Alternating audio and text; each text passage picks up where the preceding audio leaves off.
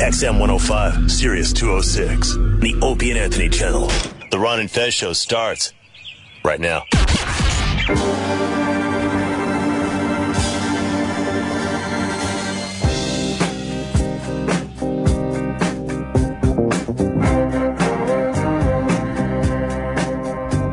She cried to the southern wind about a love that pursued her end. Every dream in her heart was gone, headed for a showdown. Bad dreamer, what's your name? Looks like we're riding on the same train. Looks as though there'll be more pain. It's gonna be a showdown, and it's a rain all over the world. It's a rain all over the world tonight, the longest night.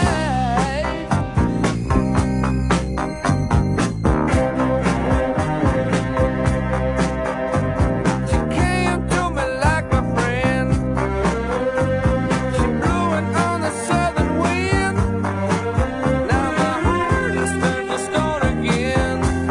It's gonna be a showdown. Save me, ah, save me. That's a real submarine.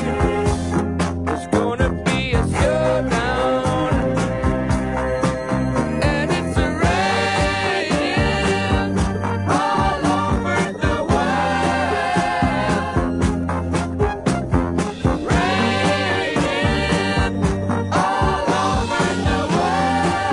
the world tonight, the longest night.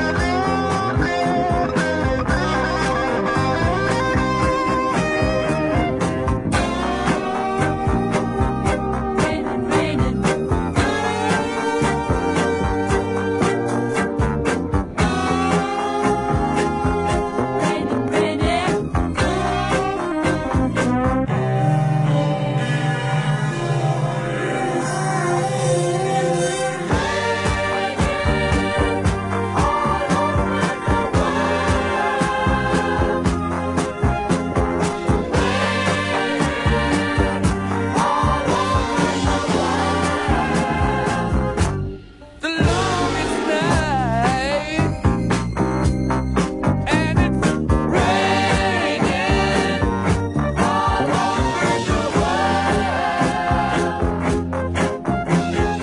Raining all over the world tonight. The longest night.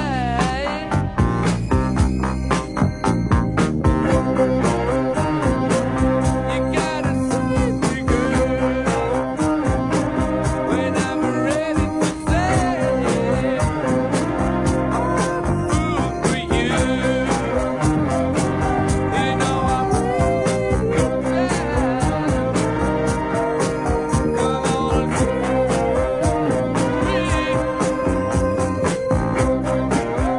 Can you feel what you're doing to me now? I'm on the road again. Gotta save your soul. Okay, let's get down to it, boppers.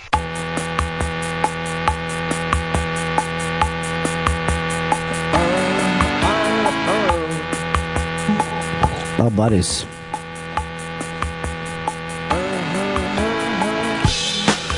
Hey, buddies, this is the Ron and Fez show.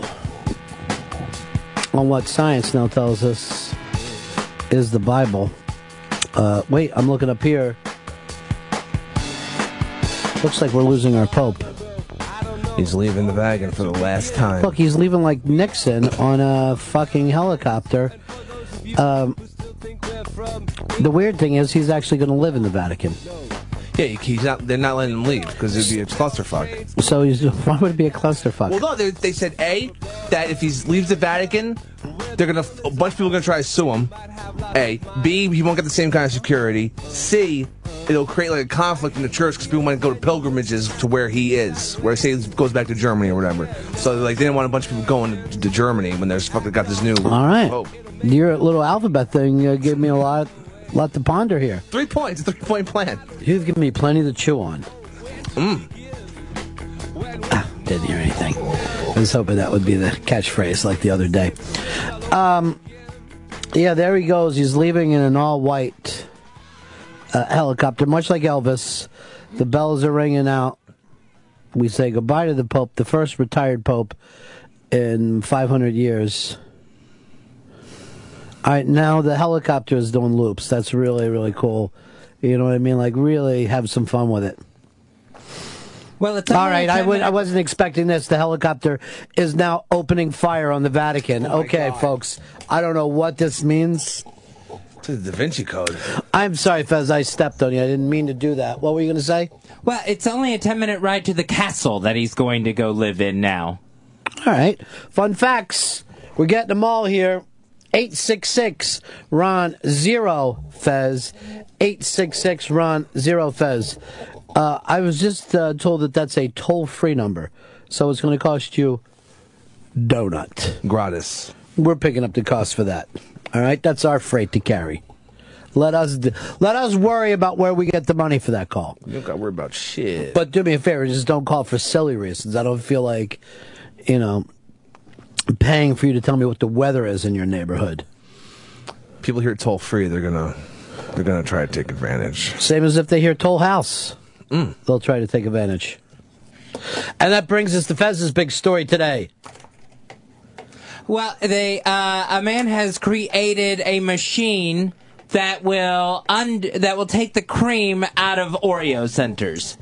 He despises the cream, so he's made this elaborate machine. This video is on the IB Wire, and it's to me it's insanity. Mm. I If think it's like a joke. well, if they were going to, I mean, they make double stuff with extra cream, not extra cookie. You're never gonna, you're never gonna see an Oreo with four cookies to it and the same amount of cream. Good point. This guy reminds me of Ron Swanson. They could just put out cookieless. Uh, they could just put out the cookies, and no cream at all. Just cookie sides. Without the cream, this thing is a complete disaster. It's just something that's gonna mark up your teeth and get, stay in there for a few weeks. Fez Watley taking on this joke bit and letting this guy know. I wonder what he does with the old cream. I like to see that sent to the impoverished. Uh, so you're a cream man. Uh, How about you, Hicks? I like the cookie. I like a nice crunch. Just eating like a bucket of cream? That's crazy. Well, you couldn't eat a bucket of cream. There's only so much of that that you could fucking basically eat. And by the way, I don't know if it's technically even cream. It may be just grease. Chemical paste? Well, it's like a it's supposedly uh, Crisco and sugar. Well, it's damn good. Um, so there's only so much of it that you could possibly eat Let's start before your vomiting. body yeah before your body started to hemorrhage. I'm surprised they haven't put out like just a jar of Oreo cream. For someone who wants a little bit more cream, you could spread it on top of the Oreos. Oh. Come Yeah, on. we're all shocked with that one, Watley. That there's not jars of Oreo cream. How many stents do you have? I have five stents, I wonder how come. three heart attacks to go with them. Oh, he wears that like they're fucking war wounds. If they put out a fucking jar of Oreo cream, pe- people would stop buying Oreo because they'll realize this cream's nasty because they'll Yeah. probably be like, what, what? They- Wait, wait, wait, wait. That's why you just want a little dab in there. You just want a little bit. This isn't the cookies I'm eating? Fuck this. By the way, I think anyone who divides it is ridiculous. It's like saying, I want to take the chips out of the fucking toll house and eat them one at a time. It doesn't make sense. You're not fucking opening up your bread and scraping out the peanut butter and jelly. I mean, peanut butter and jelly, very tasty on a sandwich, but do you really walk around and just eat peanut butter and jelly? That would be bad shit. or you don't run into a lot of mustard fans. You know what? I like the hot dog, but I prefer the mustard more. Freak. Give me a pretzel over the mustard. Combined, delicious. It's got to be the combo. Um, the whole is greater than the sum of the parts. You know what I'm saying? Here's uh, Matt. Matt, you're on the Run and Fez show. Hey. Yeah. Um, yeah, I'd just like to say, uh, when I was younger, my dad always tell me, uh, I don't go to church because, um, he believed in this whole conspiracy that was passed down from his dad, where the Pope and all his cardinal friends have a whole ring of child slavery. Mm-hmm. And, um, all they do is they just cover each other's asses. And, uh, I think someone should look into it. Why don't you do it, Matt? You and your dad seem to, and your grandfather seem to know the story. Why don't you get an investigation team going? I mean, like, what can we do? Like, what, what, it's such a big conspiracy. Well, the first thing we got to do is fly over there and start looking for clues. I think, I found a little uh, shoe. Oh no! yeah, I think uh, What- I might have to do that. All right, why don't you do it, and I'll see if I can get Tom Hanks to play in the movie. All right. Get a shot of the And that movie is going to be Gump too. You fucking retard. Hey, man. Ah, dick. dick. And everyone's saying it's some fucking rap song that that, that I got that from. It's Yeah. not. All right, I never even heard it until people started sending it in. You got it from that rap song, which gets sent to me 800 times a day. It's not that. Done with your cookie discussion, Fez? Yeah. Yeah.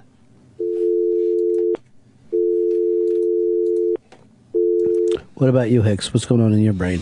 All right, this is some fucking funny shit. Um, a gym teacher in California got busted stealing shit out of a bunch of kids' backpacks because one of the kids snuck into a locker and hid themselves in there and videotaped them. I thought they just left the uh, the phone behind.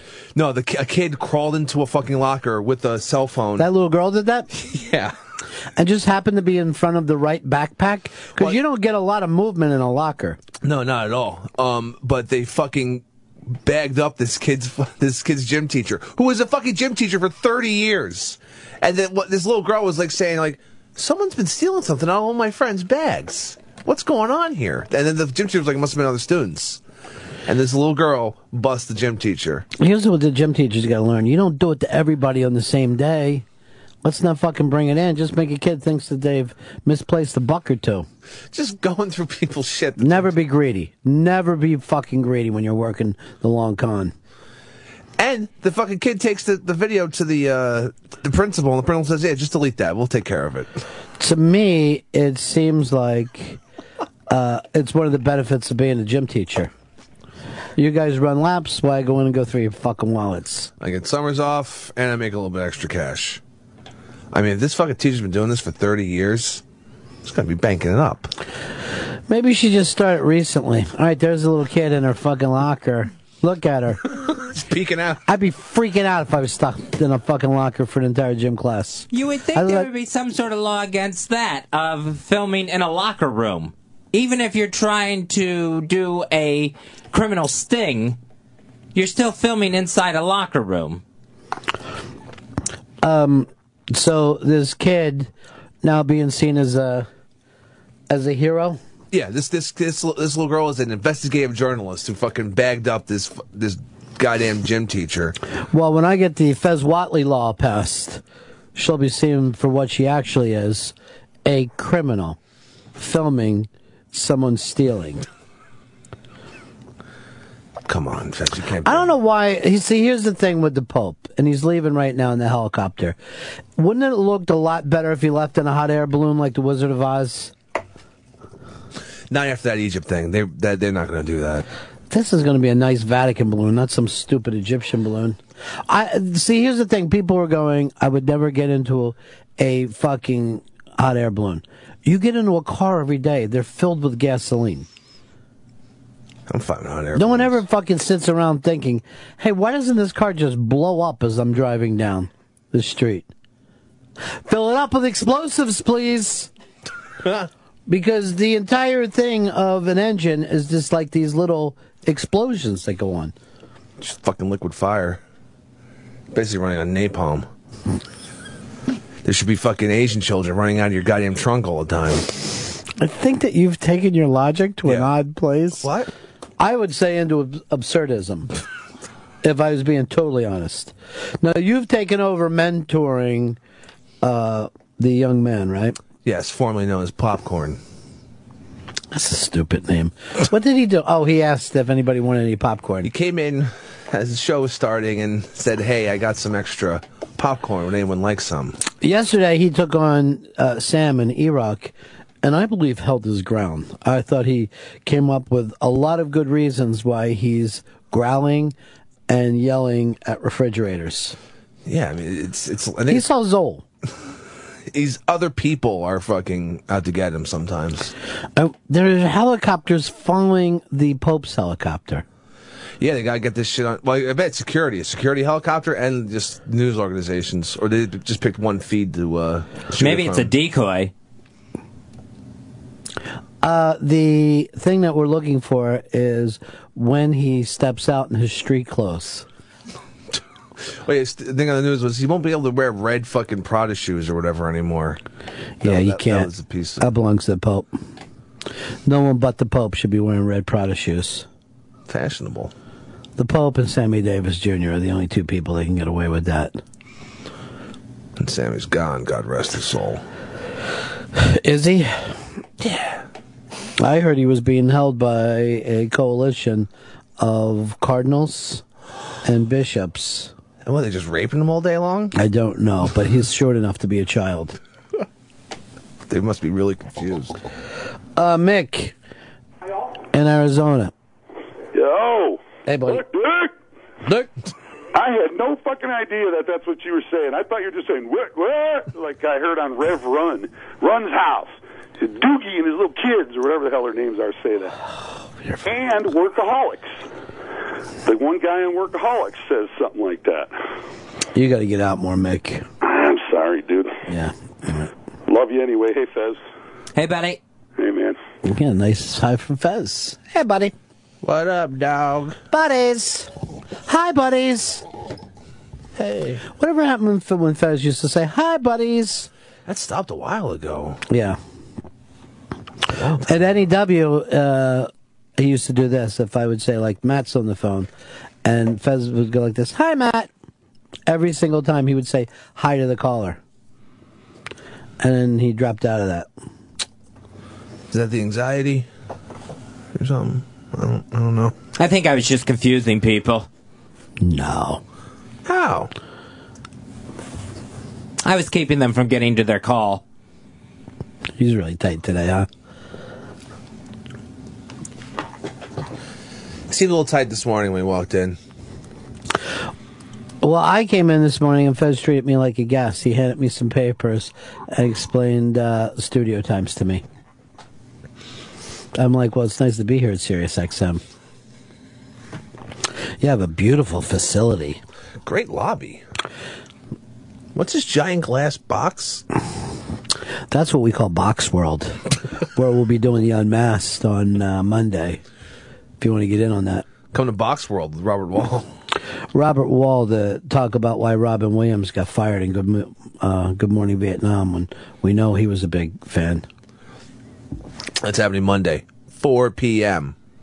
Four, 4 p.m. 4. Come see Box World. Have a fucking party. Robert Wall, unmasked. Bring that shit. Go to theibang.com to find out how you can be in the audience. And we're going to get the bottom of everything. We're going to get the bottom of everything. Hey, Robert Wall, bring it down. What's happening, man? You're doing your thing today. What up, Rob? How long Do we is- got a Hollywood Nights with Fran Drescher already on it? No, I don't think we had Hollywood Nights signed by Drescher.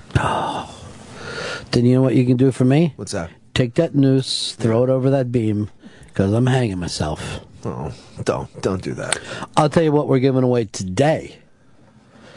Uh, a signed sling blade by the great Billy Bob Thornton. That's such an awesome fucking prize. And that's a first responder's prize. So be close to your Twitter today. keep your shit together. Keep your shit together because this is a fucking prize you'll keep forever. Billy Bob Thornton signed Sling Blade. Fucking movie's perfect. It is. It's a perfect little film. From every everything about it. I don't even call it Sling Blade. I call it Doyle and Friends because he's my favorite. You know I can't eat around retards. My favorite Jim Jarmusch randomly popping out of that fucking uh, food stand, selling them French fries, taters. Um, you got any French fried potatoes in there? We used to have like a kid on our show that would do Sling Blade, you know, all the time, and our program director would come in and start trying to do it like after the show, and we'd act like we didn't know what he was doing. And he'd be like, "You guys had a good yo today," and we're like, very seriously, "You got something in your throat? You sound terrible." He's like, "No, I'm doing Sling Blade." I'm like, "Really?" It sounded like you were choking on a piece of meat. These are brown, and the sky is gray.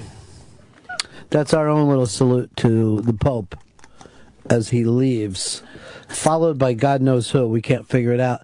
Hey, Kevin, you're on the Ron and Fez show. Hey, hey, I know who's in that chopper following the Pope. It's the paparazzi. Ah, I couldn't help Uh, it. Steve. Try, try to help it. try not to do that. Uh, we didn't get to this story yesterday, but it's a damn good one. I'm so pissed because I wanted to do it with Philadelphia's own Big J Okerson, but the guy who punched out the chick at, I guess it was at a Puerto Rican Day parade or some kind of celebration. The cop who punched a woman uh, directly in the face was innocent after he explained to the judge, I was just trying to take a beer bottle out of her hand.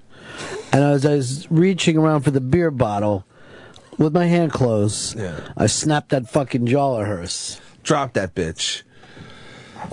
And he got off from that, huh?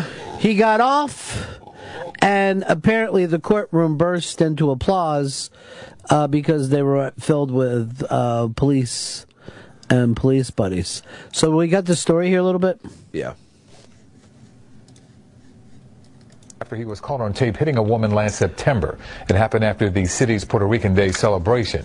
Our Jen Bernstein joins us now from the Criminal Justice Center with more. Jen. Good afternoon. Well, in a courtroom full of highway patrol officers and the woman and her family, the judge announced a verdict of not guilty. Cheer among, uh, erupted amongst those officers, and uh, former Lieutenant Jonathan Josie cried with his family. Former police lieutenant Jonathan Josie walked out of the courthouse, cleared by a judge of any wrongdoing.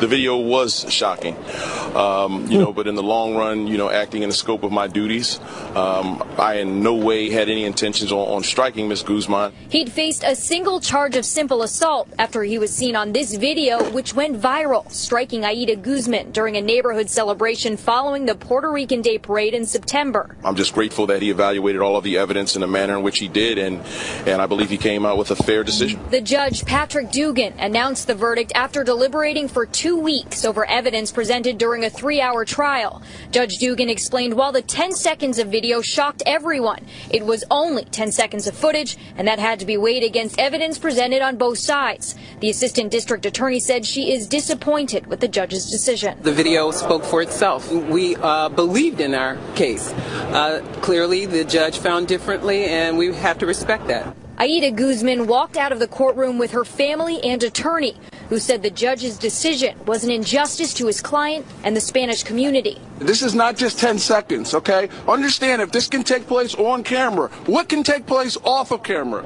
Ask yourself that. After she was struck, she was then shoved in the back of her head and the back of her back, okay? Her handcuffs were put on so tight that she had injuries on her arm.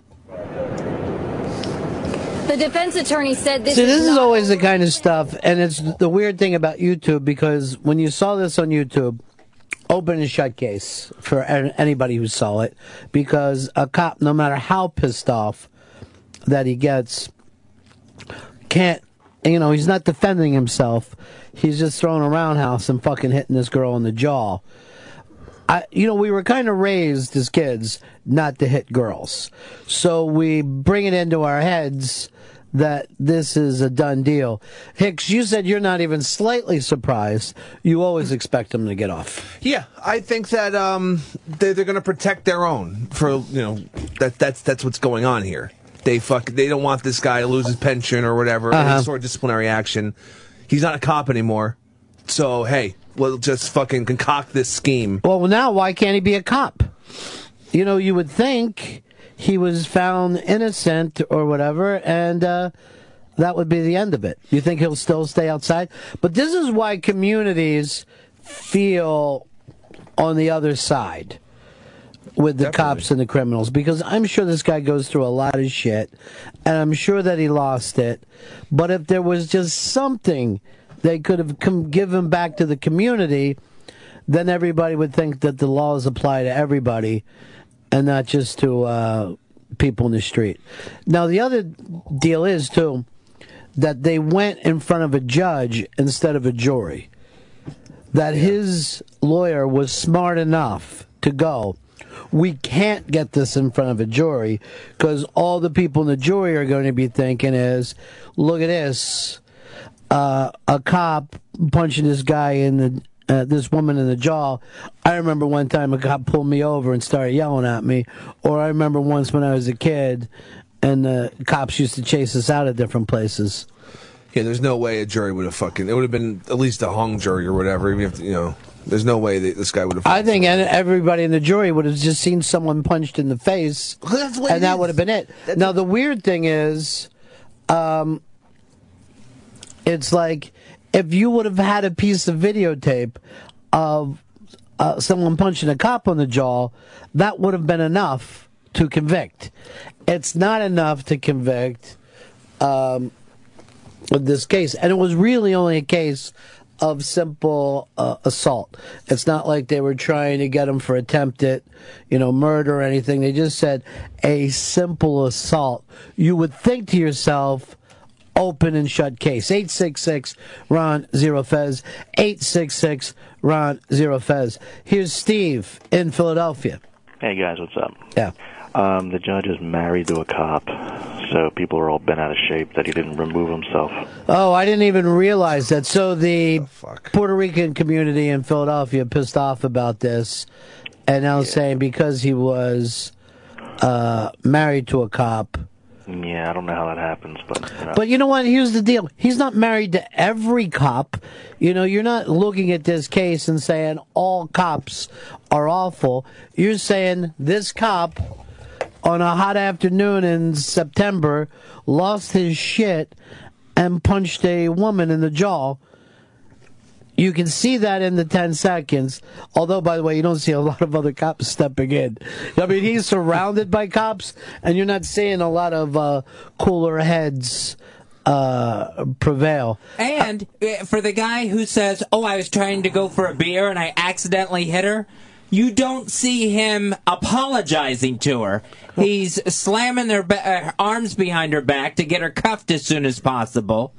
There's no accident there. I'm totally shocked that the judge could do this with a straight face. Well, this is uh, what they were uh, saying that he was acted. He acted in the context of a- an escalating melee. Um, some of the people were throwing beer bottles, and it was starting to get uh, weird. It was starting the the party itself had started to get drunk and weird, and the cop was going after people that actually had bottles at the time. Uh, Aaron, you're on the Run and Fez show. Hey, um, you know, as an attorney, I'm all with you on the great decision of the defense lawyer to go with the judge instead of the jury. But you got to remember too, they haven't told us what the injuries are, and in order to state a misdemeanor assault, they have to prove assault level injuries. Well, they did. Uh, His attorney actually brought up injuries. We saw that her attorney after the fact. Was it after the fact, or was it? No, I mean he, he said this is one of the things that he's pissed about. But you could see her mouth get smacked.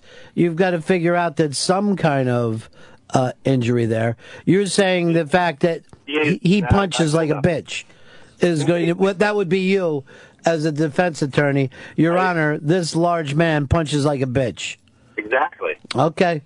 Um, It's the beauty of what happens in the court system, and it's why we should be able to gamble on it because this would have been long odds in September that this guy would have been able to get away with this. Uh, and uh, that's it. Um, here is um, here's Murray. Murray, you're on the Run of Fez show. Hey, good morning, guys. Uh, here's the deal. If you can't do the time, don't do the crime. I don't love cops any more than anybody, but I, we need them. You know, if they tell me something to do, I'm not going to fuck around and get hit with a billy stick or a See, uh, th- thi- paint or anything like this that. is the beauty of it. You, you really haven't seen her do anything that would be considered criminal. Yeah, but you don't see the fact that he probably told her to put that fucking thing down a million times. He's sick of it. So when someone doesn't answer, you punch him in the face. Now, do you expect that in any other part? I mean, would you be okay with a husband punching a wife No. or his kid in the face? No, absolutely not. But my point is, is that there. No, hold on. You're saying absolutely not, but you're looking at about a 240 pound guy punching a woman, and you're saying because he's sick of it, because he can't control his own fucking temper.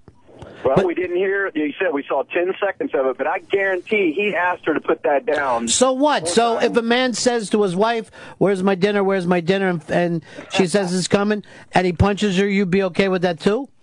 No, I, but I, I, Ron, I know how you play both sides. No, I mean, I'm not I- fucking playing both sides. I'm just bringing up to you that that you you brought up that she's a criminal. At most, she didn't put a beer bottle down when she was supposed to, and there was plenty of opportunity if he felt like she needed to be arrested to do that without punching her in the fucking face. He busted her face open. I mean, her fucking face is bleeding. So you actually see that in the video, Chris? Yeah. There's fucking blood coming out of her face. And he's not even going after the arm that has the beer in it, according to his story. Fez Watley pissed off over there, huh? I'm furious about this. This is awful. And the guy said the the cop said he was going to uh, do everything to get his job back. This is just paving the way. He'll be back on the street. He belongs back on the streets. He was found innocent. There should be nothing to ha- even have him pave the way. He went in front of the judge. He was found innocent.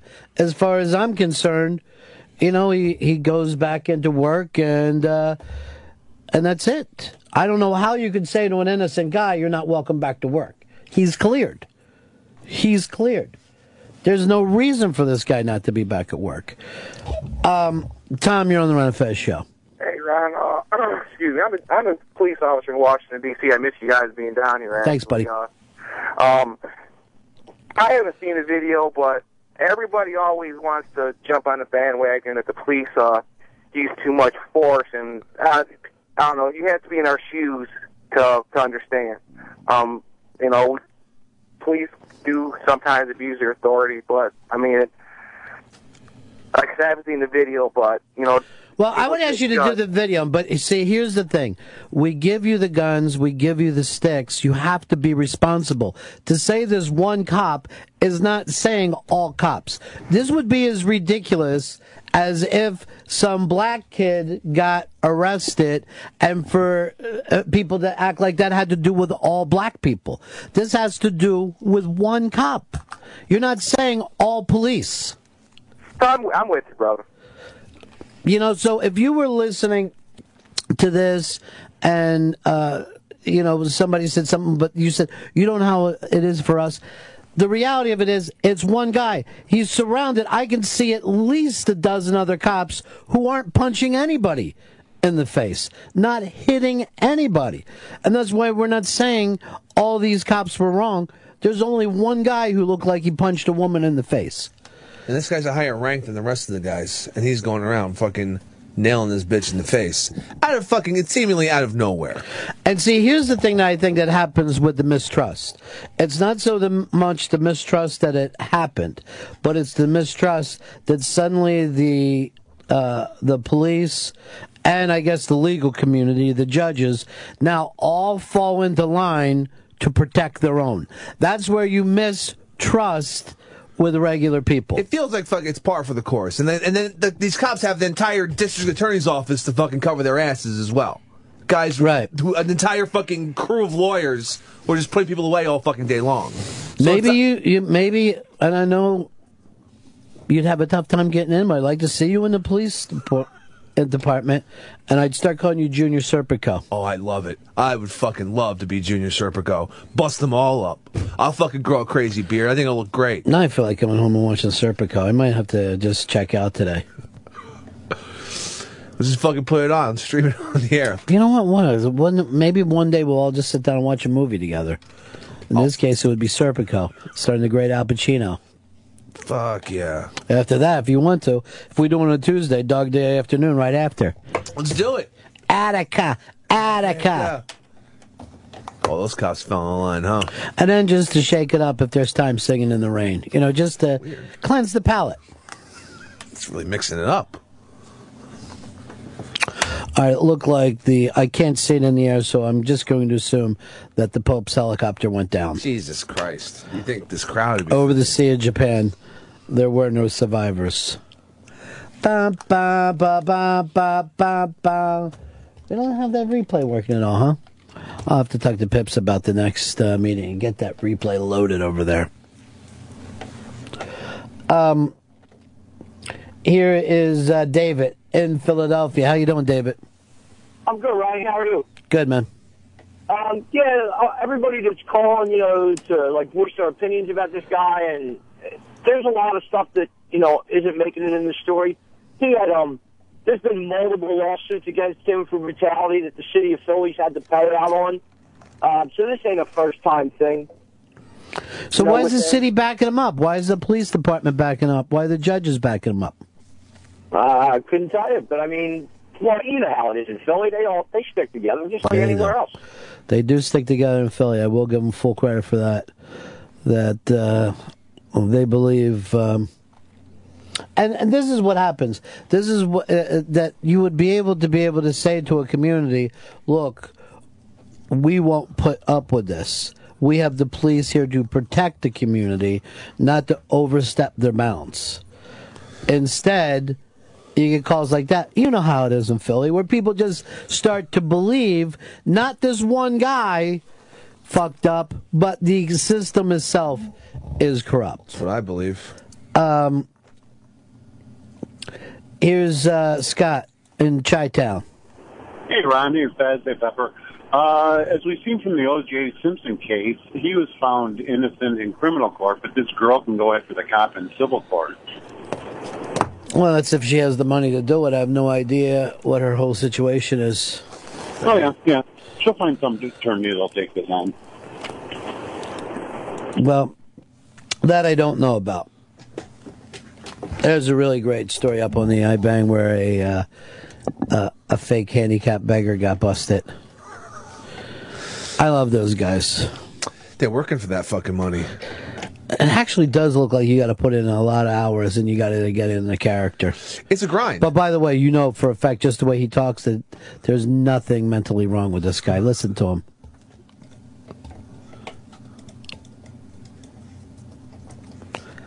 What happens with our sound here? Tundo restaurant. Sympathized with his wheelchair, his drawn hands, his story ripped at your heart. Damn, give me money and to get some eat. And if so, Now, would you? Wouldn't you think that he's faking already? Somewhat convincing. Um, I heard from Brian in Connecticut. Uh, he got the Kevin Pollak book and a beautiful Nick Basile radio bookmark, and he says thank you very much. I gotta check out that guy's show. Odd. Obviously, that's where his future lies. Or could be fucking in a wheelchair panhandling. Look at you, how you cover for your own. Look how look at you, cover for your own. Not happy about The it. thin blue line, huh, Chris? The thin blue line of producers. The thin blue line is fucking very strong. Well, I hope your next character guy does a good job. When's he coming in to do his first character? Because he's going to do one an hour, right? Yeah, he's fucking. He's he's got he's got his four. He's got his four fucking characters that are red hot. Uh, Popcorn's looking for a little more airtime, and he thought that he would come in and do characters for us. Is he ready with his first one? I just have to jump over there and then we, we could be good to go. Get him back in the right field, deep right, or you want him to play shallow in case there's a short hit.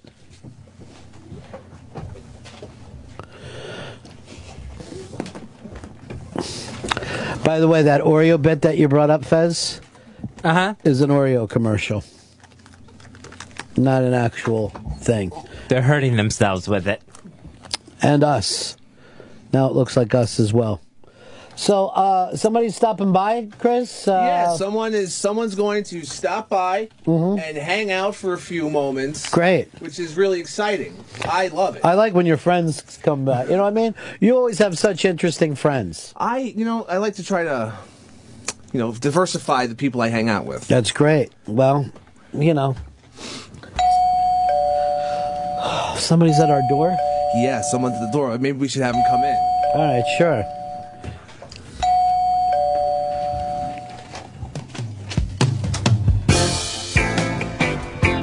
Who's this, Chris? Oh, this is Mule.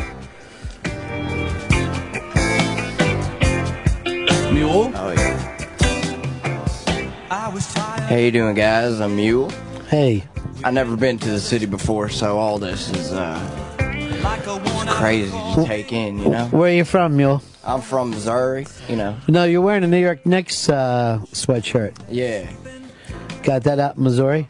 yeah. Big fan of uh, Carmelo Anthony. Oh, and, great. And his shoes. I'm a Uh-huh. big, big fan of shoes. Any reason why Mule's here, Chris? Or Mule, oh, Mule's in the city visiting. Uh huh. And he's hanging out. He has a bunch of stuff to say to us. Too. Okay, I, uh, I'm waiting. I'm waiting for the stuff. He's a southern guy, so maybe he wor- works a little slower. I gotcha. Yeah, w- one time I ate a bunch of copper wire, Mm-hmm. and uh, it it took a little bit to get out. You know, all right. All right. It's- so that's he's he's copper wire. Well, you know, down south things That, are tough. that that was a one time thing, you know, because it, it's you know it's a moneymaker down there. Okay.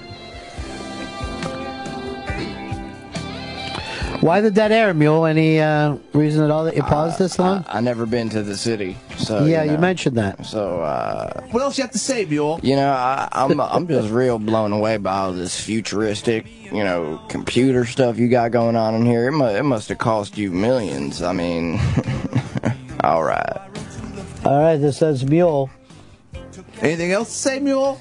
I mean, shit. All I got is a calculator on my wristwatch. You know, you guys got some uh, pretty hot tech stuff around here. So uh, in Missouri, people wear calculators on their wristwatches. Well, uh, yeah. If if they're fancy, you know. Okay. Only only only the privileged folk. Why does he? Why does Mule play this song? He's a big pina colada fan. Yeah. He has a drinking problem. Oh, you have a drinking problem, didn't you? Yeah, you guys got any whiskey or beer in the green room? I'm trying to get my fucking buzz on. Shit. Mm. Okay. All right. All right. That's his kind of thing, Mule, huh? Yeah, oh, he says all right. That's like a catchphrase because you know down in Zuri. Can you read any more conversation points off of that uh, paper, Mule? Oh, this is my ticket back to Zari. To Zo- oh, you, you call Missouri Zuri? Yeah. the Zuri- Okay. The Zari. Um, here's uh, Pat. You're on Run Fez. Yeah, Ron, this guy sure is a mule. He's a fucking jackass. All right, say that. Fuck, what the fuck? He comes in here from Missouri and you're gonna shit on He's him? no, you're new to town, right? Yeah, yeah. I'll take offense. Because you're from to that. Arkansas. I'm from Missouri. Oh, Missouri. Yeah. I got that confused. Yeah, yeah. See, they they call me Mule Mhm. for, for two reasons.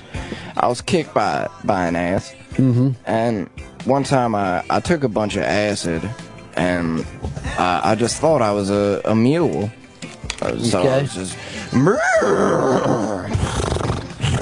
So two reasons, huh? Yeah. Hey, yeah. Joker, you're on the Run and Fez show. Yeah, hey, Ronnie, this mule's a, a real ass. I don't know. I think if we just give him time, he's really going to find himself here. I I think uh, I could get acclimated to this uh, city city joint. You know. City joint. City joint. Oh, city joint. Yeah. Um, here's uh, Garth. You're on the Run and Fez show. Hey guys, who the fuck let this douchebag Matthew McConaughey in the studio? please. hey man, don't don't disrespect Matthew McConaughey. He's, Th- this is he's being nice. sent to us. Popcorn is doing a perfect job following Fez's lead as mentor, a character with one joke. All right. All right, all right.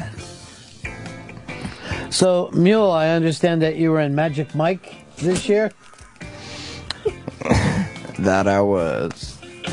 Really? I didn't think you were an actor, Mule. Now, what part of Missouri are you from? What city itself? Uh, I'm from. a- I actually live at the university. I just kind of live in the bushes uh-huh. behind, and you know, at campus at Mizzou. So, And what are the states that surround Missouri? oh, uh, like Louisiana. There was an old game show called Tell the Truth, and you would just ask questions like that. um, here's uh, Brett. You're on the Run and Fez show. A uh, mule sounds a whole lot like intern Froggy. Hmm. Well, yeah. That's weird. So what? Uh, where are you at? You're at the University of Missouri, and you live in the bushes. Yeah, yeah, right in front of the uh, Webster Hall building. hmm Yeah. Didn't know you were homeless, Mule. Yeah, it's kind of sad now. Tell me about it. I, Yeah. I'm not homeless. I mean, I just I just live in the bushes. Yeah. Uh, here's uh, Rick in Tennessee. You're on the Run and Fez show. Hey, how you doing? Since uh, Mule there sounds really southern, I'm curious, uh, have any relations with your cousins or sisters lately? Just curious. You, you know what? I what? My my 16 year old niece. She uh. Hey, let me finish. Let me finish. Sorry, Bill. You know. Don't step on the fucking guy, Pep. You know she she wanted to date me, but you know I'm not into that personality. So I took my 18 year old second cousin to prom, and you know that that was just the night of our lives. You know. Uh, John, you're on the Run and Fez show. Yeah, the dead air pauses sound better than this bit. Here's our buddy, Lady Trucker. Go ahead, LT. Hey, Mo, Neil, what are you doing asking for that fancy city slicker uh, whiskey and all? You know, Missouri is the moonshine capital. Well, they don't got moonshine in the city. You know that, Lady Trucker. Shit. All right. Um, here's Mike. You're on the Run and Fez show. Million bucks, Ronnie. Yeah. That's what I tell you, but I miss Reggie the Florist. Well, it's still teasing the retard bit, so you really can't, you know, let yourself warm up to it. I think we're in about the same level right now. Here's uh, Grant. Grant, you're on the Run and Fez show. Hey, Mule, Yeah. you ever been roofied and fucked in the mouth? That used to happen all the time. D-Man. Right? Yeah. D-Man. D-Man had to go through that. Um, fucked in the mouth. Nah, that that's there's a bit of a gray area there. Is there more stuff that you wrote down on the paper, Mule, to tell us about? Uh, not that I wrote on the paper. I can tell you, I w Mm-hmm. I I, would like to go back to veterinary school. Okay. Ever since This I is a was surprise twist. re- I, how so? I just didn't expect that you were going to veterinary school. Oh, I love animals except fucking horses. Yeah. Because of what happened to you? Yeah, I mean, God bless all animals except those fucking devil horses. All right, good gag. I think that's it for Mule. You're going to take off, Mule? Yeah, I gotta go. I gotta go back to Missouri. You know, I'm just a Southern boy. Oh, you're actually leaving? Yeah, yeah. It was it was fun talking on your uh, space radio, but you, you know, They do have radios in Missouri and large cities. Bushes. I don't I don't Still, think there's so. radios there. I don't I don't It's not a new thing. Since Marconi, everybody's been able to get one. I don't think uh, there are radios in Missouri where I'm where I'm from at least. Uh, Craig, you're on the Run and Fez show. Hey, Ronnie. Hey, Yeah. uh, uh, Mule, where, where's uh, the University of Missouri at? What town? Uh, College Park, shit. You dumbass. It's Columbia, Missouri, and Louisiana does not butt up to Missouri. And I know people from Missouri. It's around there. No, it's You're way too fucking smart to be from Missouri. All right, see you later. Bye bye, Mule. All right, See y'all, you, Mule. y'all have fun. All right. All right, Mule. We're having fun, Mule. We'll see you Out later. of all the southern states you could pick on, who would have thought Missouri would have picked it up? That's that's the state. That's the state. That was good. We got three more. Three more.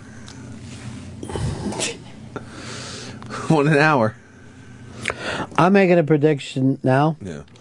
Uh, this kid's going to end up doing radio with a very stressed friend who's like, come on, dude, you can do it. Three more. It's like looking into a time machine for me. but a time machine from just what, months ago.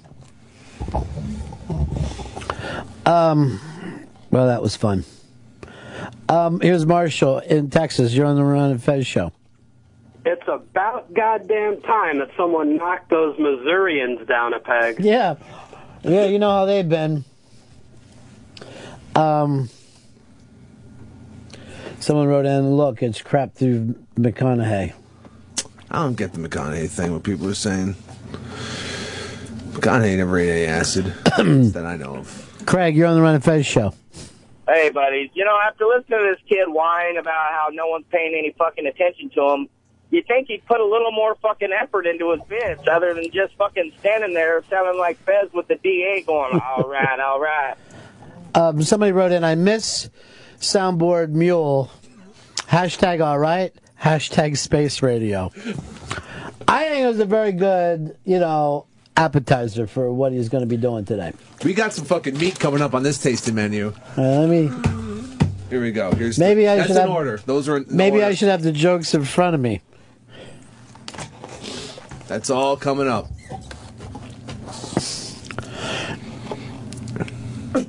The last one is the, the coup, coup de grace. We'll see. Trust me. Okay. Here's yours now. I'm stuck with the other intern. Matty Ice. Yeah, who's just getting aces and everything. um, Popcorn's Project. all right, all right. All right. I'm from Missouri, or Missouri, as we call it. That kid's fucking weird. Very strange. But good egg. Oh. It's disgusting. Uh, why don't we break here? Uh, we'll be back in just a little bit. We already said this too. We are going to be uh, giving out a pretty cool prize a little later on uh, today. And uh, you wanted to talk about uh, one of the guys from Google who took a shot at smartphones. Yeah, Sergi. Sergi Brin, the guy who uh, fucking is pushing these goddamn Google glasses on everyone. Google Glass. Yeah, Google Glass. Just I'm wearing my glass. Yeah, I bet you are, Sergi. He says fucking people who use smartphones, it emasculates them.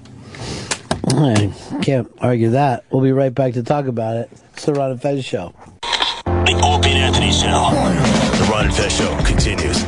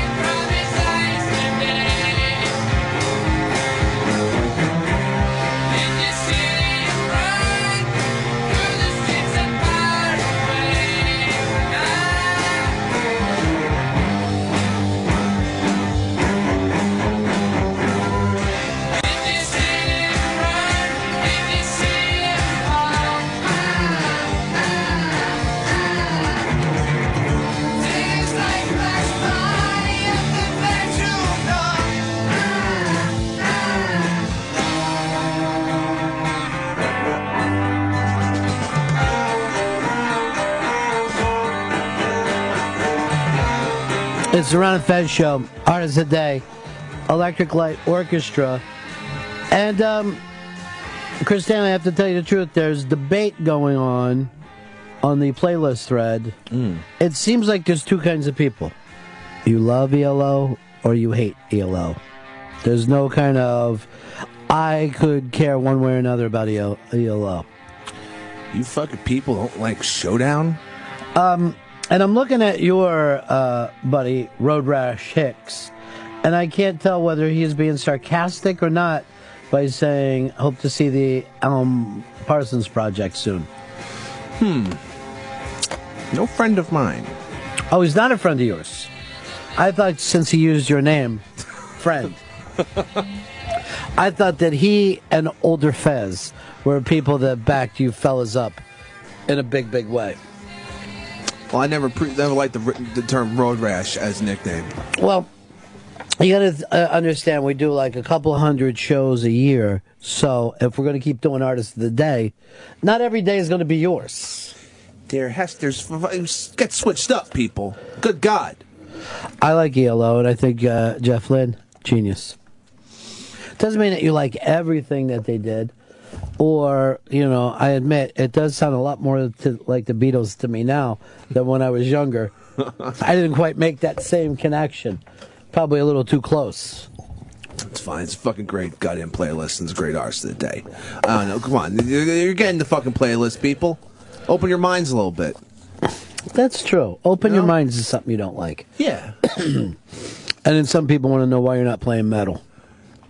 The metal people feel like, other than Eddie Trunk, they don't get. And then I even talked to a lot of metal people who are like, Eddie doesn't play real metal. Jesus Christ.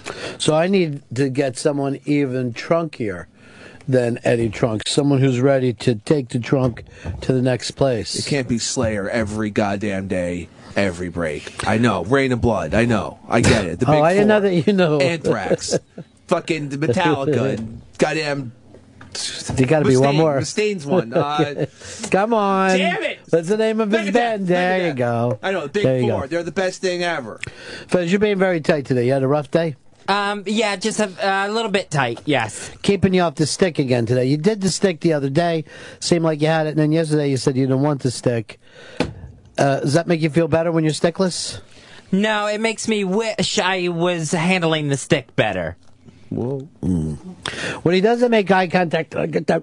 Whereas it sounds like he's sucking the words back in. I know he's having a rough one. You got to puke the words out. Don't when you suck get them the, in. yeah, when you get no, you know, I'm trying to do what I can with the stick. Just stroke the stick a little bit. Oh, you disgusting fuck. Just stroke it. Just come on. Is there anything that you want to talk about today, Fess? Well, definitely the uh, Pee Wee hockey coach in Vancouver, Canada, who uh, the video's out there uh, where he's tripping players after a hockey game. Well, we played this on the iBang a long time ago. Yeah. And so he finally got sentenced Mm-hmm. and 15 days in jail for tripping uh, two players. Here's the video, of course, of him going through, and then just puts his foot out and leg sweeps a child. Well, he was. I mean, you're you're outraged, but uh, apparently they agreed with you there in Canada. Uh, yeah, but 15 days? The kid broke his arm. Now that is assault. You broke a little kid's arm. You're getting 15 days in jail? I never heard of anyone getting 15 days for tripping a, a skater in my life. I'm watching, uh, pardon the interruption last night, and they're like, really? We don't have something before, you know, putting him with actual prisoners? And I'm watching TV and I'm going, come on, it's jail in Canada. It's like going to the Hamptons Inn. He's going to be fine. 15 days seems like i mean i'm very surprised for you know i mean the, tripping someone and i get it he certainly shouldn't have done it but What kind of fucking crazy Canadian lawyer did this guy have? Nothing get him on probation for a couple of years. Anything before actually doing a they, little bit. you get in trouble for more shit in canada than you ever do in the us i remember one guy i think he might have been locked up for heckling Christ Almighty. yeah they get a little crazy up there they really believe in niceness. That's insane. Now, if this was during the game, you can slash someone in the face with a stick. But since this isn't the game, tripping will do it. Unbelievable. They gotta fucking revise their laws up there. Same thing in like Britain. That's up to them. Whatever they want to do. Why don't they run their own country and leave us out of it? So you- they should revive the law to revive it to be That's for bringing it back. to make it more lenient to break a kid's arm. There should be less of responsibility for attacking a child. I think the, that you have to look at it for what it is. He didn't set out to break an arm. I remember when a couple of guys schoolboyed Sheepy, and he went down really hard, came up in tears, but it was meant as a joke, not to hurt the guy. That was emotional hurt he got, right? Um, I don't know. I heard his big back hit the hit the floor pretty hard. Oh, by the way, the person kneeling down for the schoolboy, none other than our own Fez Watley. In Fez's defense, he was told to do it. That's Fez's amount of thinking. Someone told me to do it. Um, That's what the Nazi said. did they? Because I never met any. I think they're in Brazil. Always the last few the ones. boys from Brazil doing their game. They got the fuck out of Europe. You know what I'm saying? When you, they, they fucking lost. when you lose, you fucking scatter. You get the fuck out. Like Jewish people gotta hate Brazil, right? For harboring all these fucking Nazis. Like they must just have a serious beef with that entire country and area. I would. If I was some sort of Israeli national, I'd fucking hate Brazilians. Why? Because they harbored all those goddamn Nazis. The Mossad had to go in, fucking take them all out. Wouldn't you like them at least for their well paved asses? They're physically attractive, sure, but you know, their ethics, boo. Uh, Lonnie, you're on the Run of Fez show. Hey, Bezzy, I thought you got two minutes for tripping, man. I thought think this uh, penalty's pretty harsh. I don't see where it's harsh at all. To it, this is a grown man in a position of responsibility and goes after a ten-year-old kid. He did a joke to you, Fez. Tripping is actually a penalty that you get two minutes on. Everything that you said is correct. That's why the guy got, ended up getting time. He shouldn't have tripped the kid afterwards. Um, here's John. You're on the Run of Fez show. Hey guys, hey Pepper. Maybe the guy chose jail instead of probation. If Coming from a guy like yourself, maybe that would be a choice you might make as well. Like uh, Pepper always says to the cops, go and take me. I got more time than money, my friend. I got more time than money. It's true. This is gonna be uncomfortable for a little while, yeah. You can do it standing on your head. but same mentality my dad had. All right, someone wrote in. Um, if you hate ELO, you hate happiness. And then West Millie Tom said, open and then closed when I heard E ELO. Whoa. Um, here's John. John, you're on the Run Fez show. Okay, so let me get this straight. Yesterday, Fez was defending the daughter, saying that the parent was basically a bad parent for embarrassing his daughter. But this guy that broke the kid's arm, well, he shouldn't have gotten as bad punishment as he got. Yes, yes. It's both. Uh, the one was humiliating their kid yesterday. This guy is attacking children. Well, wasn't that parent attacking his daughter? Yes, and I said he was wrong the whole time. You really got to pay attention.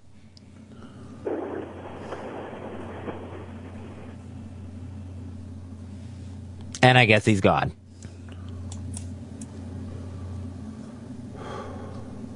So I was consistent in both things. Yay! Fuck you. Yay! Get some. Get some. Get some. Get some. Get some. Get some. Get some.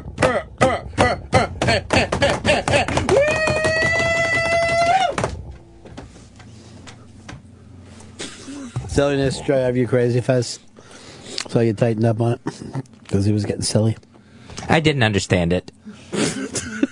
Why he's slamming a table and screaming at me. That was a good thing. I was telling that guy, I gotta get some from you because you're fucking laying that jerk out. That's a positive thing that just happened. He was on your side. Yeah. Oh, thank you.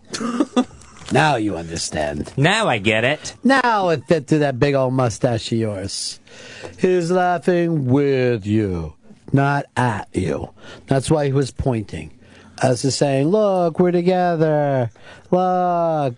Never take us apart. gonna We're fucking do this. We're gonna do this. We're fucking side. See, it doesn't feel like We're it. fused together at all times.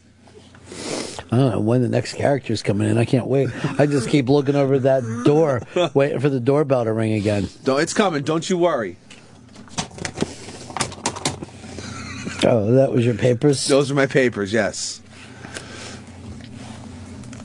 It's going to be really cool. Well, what are you going to do about it? Oh, what were you telling us about the Google thing? Uh, Sergey Brin, the co-founder of Google, he was at um, the TED conference when they have fucking TED talks, and he goes on to say during the TED talks that smartphones are emasculating, and you're just standing around and rubbing this featureless piece of glass. I know what this fucking guy's doing. He's just trying to shill his goddamn fucking Google Glass. He is right. I'm not going to sit there and finger glass when I can wear really cool glasses. Bullshit. What's this guy want me to do? Wear a fucking Vietnam fucking telephone in my backpack and call shit in? That's, that's that's the last manliest fucking phone. If if this all right, if my fucking To me, the last manliest uh, phone was smoke signals. To take a blanket. That's. But by the way, I refuse to believe that anyone can read smoke signals. I think that's the biggest lie. no, Native Americans had that shit on lock because there was, there was fucking barely any fires, so they could actually get some messages out. Yeah, but what would the message say? Puff, puff, puff. Well, no, it's like fucking uh, Morse code. Yeah, If sure Three it puffs is. of smoke are like the fucking Whitey's coming or whatever. There's Buffalo to the left. I don't know. Why do they gotta call us Whitey? Because they hate us for good reason. We fucking murked them all out. They're gone. Wait a minute, you're not on the United States thing. You think that we should have shown up here on the shores, saw there was people here, and turned around. No, no, no. We could have fucking negotiated. We'd have to just wipe them all out. We did negotiate.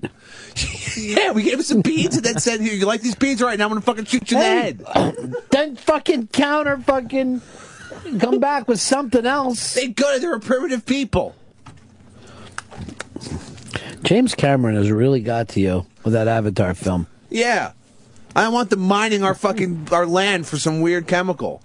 What do they even call that drug? It was like uh, Unobtainium. It's crazy sounding. By the way, that's the man who doesn't go to movies, and that was during his no movie time. Oh no! You're such a cat shipper. You're such Sure. a cat shipper. I know he was lying that whole time, but quite frankly, I don't care. How many movies do you think you saw when you were saying you weren't seeing them? Ballpark. One a week. None. You're a liar. Avatar was well before that. No, it wasn't. What was the last movie you saw again? Was it Machete? You're saying Machete. I'm gonna fucking cross-reference some things. Oh Jesus! All right, Um, ten. I had no idea we were co- cross-referencing. So you're not going to buy the Google Glass. No, Google hasn't kissed my ass. Fifteen hundred bucks. Screw you, Sergi Brain. I don't want to. Fucking go, nice, I, man. I don't want to go around saying, "Okay, Glass, fucking look up some pornography for me, so I can watch it as I'm talking to people, and they'll never know." And Why won't they know? I'll be able to see the opposite side of your pornography. I think, I think, I don't know if you can see it from the other side. I haven't seen things in in you shit. If you can see out, you can see in. I just I thought Google had some like special cool shit that they you know it's not fucking totally translucent. I remember when they tried a couple years ago to sell that they were going to show movies on glasses where you wore headphones. Yeah. And uh, I took it home, um, watched it because we they gave it to us because we did some live reads, and I watched it once and then have no idea where it was. I should have fucking regifted it. How was it that one time? Super cool. All right, Liz says fire, and she is, in my opinion, the Twitter producer of this show. She Mm. goes, "Hey Hicks, what's the Google's guy's name again?" Sergey Brin. Sergey. Yeah, Sergey. That's how I pronounce it. All right, I'm not some Russian national. Okay, How is that actually pronounced? Sergey maybe. I don't know. I'm guessing that because I call him Sergey. Sergey or you're gay? I'm straight. That's Sergey. That's Hello, how I- Sergey. If I met him, like, hey, Sergey Brin, how's it going? I love searching for shit through your website. You're not Google image is good for finding tits. what a You're bra- so fucking aggressive. Can I say something to you? Sure. This is why you don't have white friends. You're so fucking aggressive. I feel like I'm being attacked at all times. You feel you sound like you're in the movie The Warriors. It's just you're just constantly yelling out. I gotta And get to letting- Coney Island, quick. And there's a bunch of guys dressed in costumes trying to beat the shit out of me. Can you dig it? Oh shit, Cyrus is dead. Poor motherfucker. That guy never stood a chance. At least he had a giant black fucking power army on his side. Oh boy, I was so nervous where that was going. It's okay. Ah, They- I thought it was going to be a penis fucking remark. I don't want to talk about his I think Big Cat's back into the show today. I think he's feeling it. You feeling footsteps right now with the kid doing your character bit? Uh, I think I'm gonna have to wait and hold judgment till I see all four of them. It's every bit as stupid as yours, and he's every bit as believing it. Like I'm getting it done. I'm getting some character time. He is getting some character time. Um, Brian, you're on the Run of Fez show. Uh, yeah, Ted's got to calm down there. Uh, see you, Ted. Uh, this McConaughey character. Are we not going to call this kid out that he stole this character from Dazed and Confused, or are we just going to let him ride with it? What are you talking about? You're, that's the dumbest fucking thing I've ever heard, Brian. That's the dumbest thing known to man. You smoking crack over there? If so, I'm coming over. No, don't. Why not? You e- There's need- no pope. I'm living in a popeless world. I'm gonna smoke some Oh, crack. Don't don't smoke crack. There's going to be a new pope shortly. So I get on that glass dick. Get that glass dirt in your mouth. I smoke the TV. Now you can't watch your stories, and you don't have any more crack because you smoked it all. Should have thought ahead. I'm just watching the following anyway, and then I watch 19 shows on Sunday night. It's- it's- it's- oh, the fuck I don't watch any voting off shows. Good. So yeah, I'm starting to keep my scarf over my thing like Steven Tyler. I'm gonna put scarves on everything. All the kids know. Fucking got to set some scarves up in here in the morning. Yeah. Take care, Mr. Tyler's microphone. And God help them if they fuck that up. We should go down to spring training and do some games from there. That'd be awesome. We should do it, but instead of just announcing the games, we'll fucking heckle. Um, here's uh, our good friend Queen Elizabeth. Ronnie Pepper Hicks. Hey, Um, the bet for no um, movies was done the um, spring before Indiana Jones and the Kingdom of the Crystal, whatever Oh, the hell yeah. that garbage was. That was May 2008 when that movie came out. Avatar was released in 2009. Liar! Liar! Liar! Liar! I'm not believing this. It's on IMDb. Go it's right there on IMDb. Because I remember, because do you remember, um, what's his face went to see it behind Eastside Dave's back and he got so pissed. Oh, and he said, Oh, yeah. I thought I was supposed to give up pasta or ookie cookie or whatever the hell it was. Yeah, you're right. What was his name? Uh, The one before you, the, Pitsy. Pitsy, yeah. Pitsy. Well, fucking. He was a pip. Yeah. what the fuck? Yeah, exactly. And it's Sergi. Well, you thought Pitsy was good? No, I li- I like- else. He was a stopgap. He was funny. Was he? Yeah, well, he was like it, it was like a horror show. You Yeah. know, watching it. That Ookie Cookie story was just Yogi Cookie was definitely when he ate his friend's jizz. That was definitely the highlight of and his then fucking worked career. food into it. Yeah. Oh. Yeah. Alrighty. So you got caught in a lie, Fez. Would you like to Absolutely not. That bet didn't happen until 2010, and uh, Avatar, Avatar was the was out Christmas for a year. before. Look, IMDb. You are wrong, Your Majesty. No, I don't think so. IMDb says that The Empress has no clothes. The Indiana Jones and the Kingdom of the Crystal Skull release date in the United States was May 22nd, 2008. That's true. That fucking internet says And it. it was before that because Eastside Dave was so pissed. Stay on it, DA. Don't let it get away. Don't start typing. Talk to her.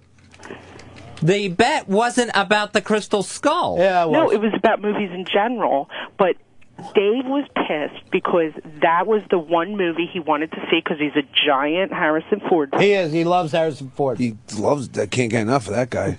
Can't And get enough of him. Avatar's release date is December 18th, 2009 in the This United States. came up when Christopher Nolan said there would be no Riddler in the third Batman movie. No. Uh, yes, it was. Because, no, because Eastside Dave was Get in your on it. facts straight. Eastside Dave wasn't here then. Because the, You're uh, thinking Ronnie of had two to go different see the movie, movie. bets. No, Ronnie has. You don't have your shit together, Queen Elizabeth. Why can't you just admit that she got you, Fez? What's she the big deal? didn't get me. Just Christopher admit that she Nolan got- said in October of 2010 No, because that's when you that there would be no Riddler. The last the movie I had Dark seen before that was I can't hear you Machete. guys are talking over top of each other. No, because that that's when you said you weren't going to go see The Dark Knight anymore. You gave up. That was Fez, it. she got you. Oh, Why- you are so misinformed. And and Machete was released September third, twenty ten. Yes. Right. That was the last movie I saw before I said Christopher Nolan announced no Riddler, which was October of 2010. And how did Eastside Dave and, and uh, Pitsy get into Because a fight this is about only happening in your crazy mind. it? Oh, I'm the crazy one. Okay. Yes, you are. Well, you you've went to a couple mental institutions, haven't you, Queen Elizabeth? And you're Not that I taking a bunch of recall. drugs to keep yourself. Yes, takes one to know one. And you lock up every single day. Nah, and I'm. I can't. say, but my memory's, I guess, apparently not as good as IMDb. Yes, guys, check IMDb. what? Tell you what. Why don't Check- you check IMDb? I just Oh, did. shit, I just son. did, Damn. Queen bitch. And by oh, no, you are fucked up. What? By the way, I Are you taped the drinking shows today? On my Inno. One at a time. I taped the shows on my Inno. Oh, nice. You know that's uh, you know, and I can recall. w- And there's and Dave's shouting out dates. You weren't supposed to go see that movie. Remember, we all took a bet. we You're weren't gonna talking see about it. two different movie bets. I'm explaining it to I don't you, know how and you're many too you fail stupid to on, listen. Oh shit! Damn! Damn! Queen Elizabeth. Yes. Thank you for calling, darling. You're welcome, Ronnie. All right, bye bye. Bye. Why can't you have a disagreement without being so fucking mad? Because she's calling me a fucking liar. Well, we called you a liar. We were the ones pointing. And I explained everything, but she still won't listen to it. She's pathetic. That makes her pathetic. Yes, she just wants to bash me. Is this more of an? And she anti- doesn't even have anything on me in that respect. Isn't is this more of an anti-woman thing? It's an anti that woman thing. Is she your new Mikey D?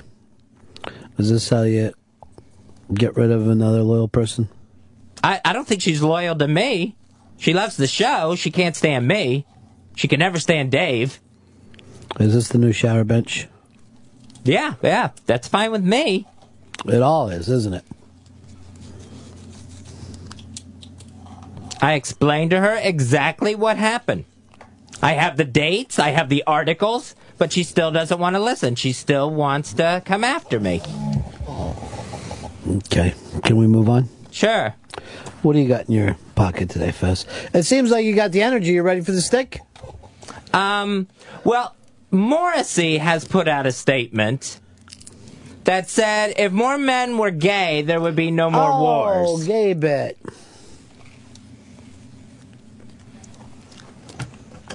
because homosexual men would never kill other men. Well, just during sex, they don't pick up rifles and do it though. I think this is really doing a disservice here.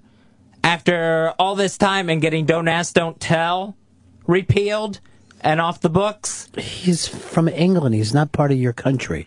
I don't know how the members of this show think that Canada, United States, France, South Am- Africa, that we should all be living under the same set of rules. Now, I'm going to back you up on this. Gay men have proved they can kill through disease. So I find that highly impressive. Kind of like chemical warfare. It is in their own way. Fuck a monkey. Get that weapon. Spread it. Spread it.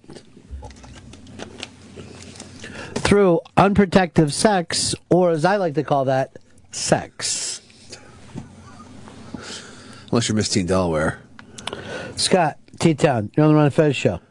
Hey, man, I don't care if Fezzi's right or wrong. The new headline should be Fezzi the Pitbull attacks the Queen. Punching out. Love it, Fezzi. Fez actually uh, is very angry today. Um, here's John Shreveport, you're on the Run and Fez show. I was just wondering, isn't calling Queen uh, Queen a bitch kind of like somebody calling that's a fact. Yeah, it is kind of the same thing when you call a woman a bitch uh, or They don't B like word. that at all. Uh, derogatory. It's yeah, it is a derogatory. derogatory thing based on her sex. It's mean. No doubt about that. You can't get around it. But that's only the only reason why he called her a bitch is because she's not black. Because if she was, we know exactly what Watley have said to her.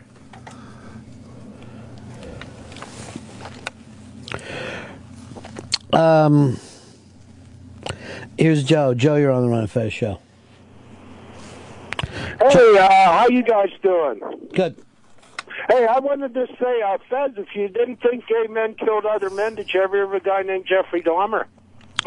Well, I don't think that Morrissey meant it in the way of they won't murder an old John uh, because they'd be or a young twink. They're certainly willing to do that. But That's they- one of my fears. They don't uh, line up uh, armies and march in. It's not going to happen. You're not going to get Fez Watley with the stick today. Um,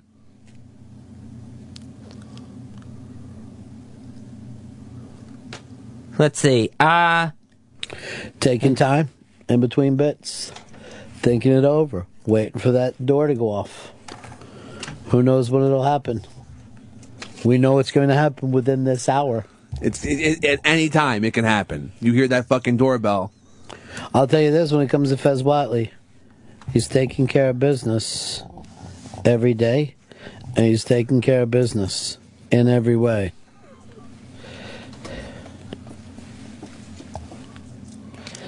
A great video on the on the wire on the iBank. Uh, UFC fighter Justin Wren going over to Africa. How many fights did he have? That I don't know. One. That's the beauty of being that. You just only have to have one fight. You're now a Years mixed ago. martial artist. You're you're you're in the fraternity. And just how the kids are enamored with his blonde arm hair, having never seen it before, and just thrilled to touch it and see it and amazed by it. Yeah, this is a little uncomfortable, like this kid touching, huh? You think you took advantage afterward? It's really funny. It's a really sweet fucking video if you want to see it up there. We should have called it the White Gorilla because they basically act like he was a gorilla that walked uh, out of the fucking jungle and into their world. kiddos. They're having a great time. You have to go over on the iBang and see this. Uh, arm hair. They don't have It's really, really amazing. uh, very hairy arm hair. All right, so good push on that, Fez. And then they get into his beard and everything else. I would be a god over there with my body hair. The kids would be thrilled to see me. That's you don't want to I could say host that. a children's show. Oh Jesus! It's uncomfortable. You realize what you were saying, right? I think if they were doing that to Fez, he would think they were making fun of him and then go running into the jungle. Don't do that. There's wild animals out there. Yeah, I think in the case of even Queen Elizabeth, we can disagree and still, you know, talk to each other. I'm not going to the anger place. I just got very frustrated. You get you do I that, shouldn't but you have. don't miss shower bench. You Used to give us all kinds of stuff and bring up great stories and angles. Shower bench uh, just had a whole new agenda of constant attacks.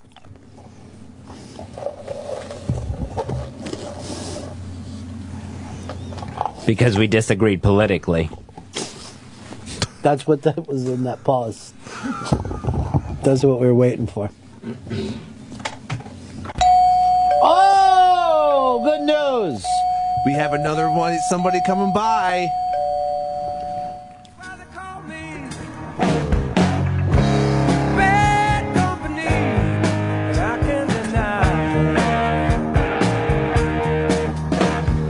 Hello, love. I'm Julian Cumbersnatch, self-made millionaire. My friends call me Cumsy. Not Cumsy, but Cumsy. I made me money in America. Not in America, but we exported to America, mostly uh, England, factories in jolly old London. You may call them cigarettes here in America. but over the pond we call them fags. It's true, a Bob's your uncle. Uh, It's what? It's true, a Bob's your uncle. Or Bob's- It's true or Bob's your uncle? Bob's your uncle. And what did you sell? Cigarettes. Oh, okay. What do you call them over there though? It's like a factory. we call we have a cigarette factory, and the, we call we call them fags over in London. A, p- a pack of cigarettes is a pack of fags. Oh, thanks, Cubsy. It's I see who the Cumsy. mentor is now. It's cumsy, not you know clumsy. Yes, with a B. Right. Yes, cumsy, like semen. No, no, no, cumbersy. Oh, all right, cumber snatch. Cumbersy. There, there we are. Oh, There That's we are. cumsy. There we like are. you're eating cum. No, no. Okay. No, no. Glad we straightened that out. It's not straightened out. It's not straightened It's cumbersy. Cumsy. Cumsy. Cumbersy. Cumsy. Cumbersy. Say it like three times. Cumbersy. Cumbersy. Cumbersy. And I'll say cookie three times. Cookie, cookie, cookie. Oh my God. It's it's a time machine for me. So what else you got going on, Cumsy? Uh, wha what are you going on about with this time machine? All right, I'll tell you what. We'll hire anyone at the fag factory. Doesn't matter if you're a poofter or not. what Bob's the your uncle. hell are you doing with this character? What, what else you have to say, Cubsy? Don't you just hate younger women? Give me any old bird. Any day of the week. The older the bird, the better. Yeah? Why? Cumsy? You do you don't like an older woman, you can't appreciate an older I just don't know why you bring that up, experienced Cumsy. I don't understand the segue. Uh, I, I- I'm in. That's what I'm interested in. Okay. it just came out of nowhere. That's the thing. Well, that's that's life. Things come out of nowhere. Okay, Cumsy. Cumsy. How was I saying it? Cumsy. Oh, so it's Cumsy. Cumsy. Cumsy. What else is going on, Cumsy? I'll tell you what. I'd blow a four-year-old to get a proper scone around here. Bob's your uncle. Bob's your uncle? Bob's your uncle. I want to make sure I'm getting this straight, Pep. Yeah. He's just saying Bob's your uncle? It's like a British term. It's like some slang. Robert is your father. Oh, and Bob's your, Your uncle. father's brother. Yeah. Bob's your uncle. Yeah. Robert is your father's brother. Mm-hmm. All right. You know, By the way, Cumsy. Out of, Cumsy. Cumsy. Out of all the English music you can be playing, you pick Bad Company for yourself? Yeah, he's a big Bad Company fan. Julian Cumbersnatch. He grew up in that era, so you know. Oh, that's why they call him Cumsy? Cumsy, yeah. Cumsy.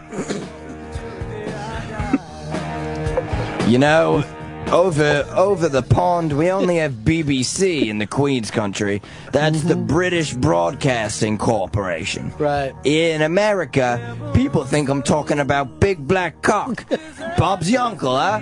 That's not true. No that's, one. that's what he's experienced while I'm he's been very, over here. I- I've I, am walked very down- familiar with the term BBC, and I've never heard anyone call call that big black cock for any apparent reason. Cumsy, you're Doesn't- hanging out with ignorant people. Doesn't even make sense. Anyone to make that leap, I I start to question. Bob's your uncle. I know, Cumsy. A little time for Cumsy to think, huh? Yeah, well, I mean, I I saw that Miss Delaware porno yesterday. Miss, Miss Teen Delaware. Right. I gotta tell you, somebody's gotta teach that girl to shag. She looked naked the entire time. Bob's your uncle, eh? Yeah, Bob is. Hmm. Oh, shit, Cumsy. Yeah. Uh, Rich, you're on the Run and Fez show. Hey, Ronnie, I fucking love this character, Cumsy. He's the best. He should only be allowed in the studio to do that character.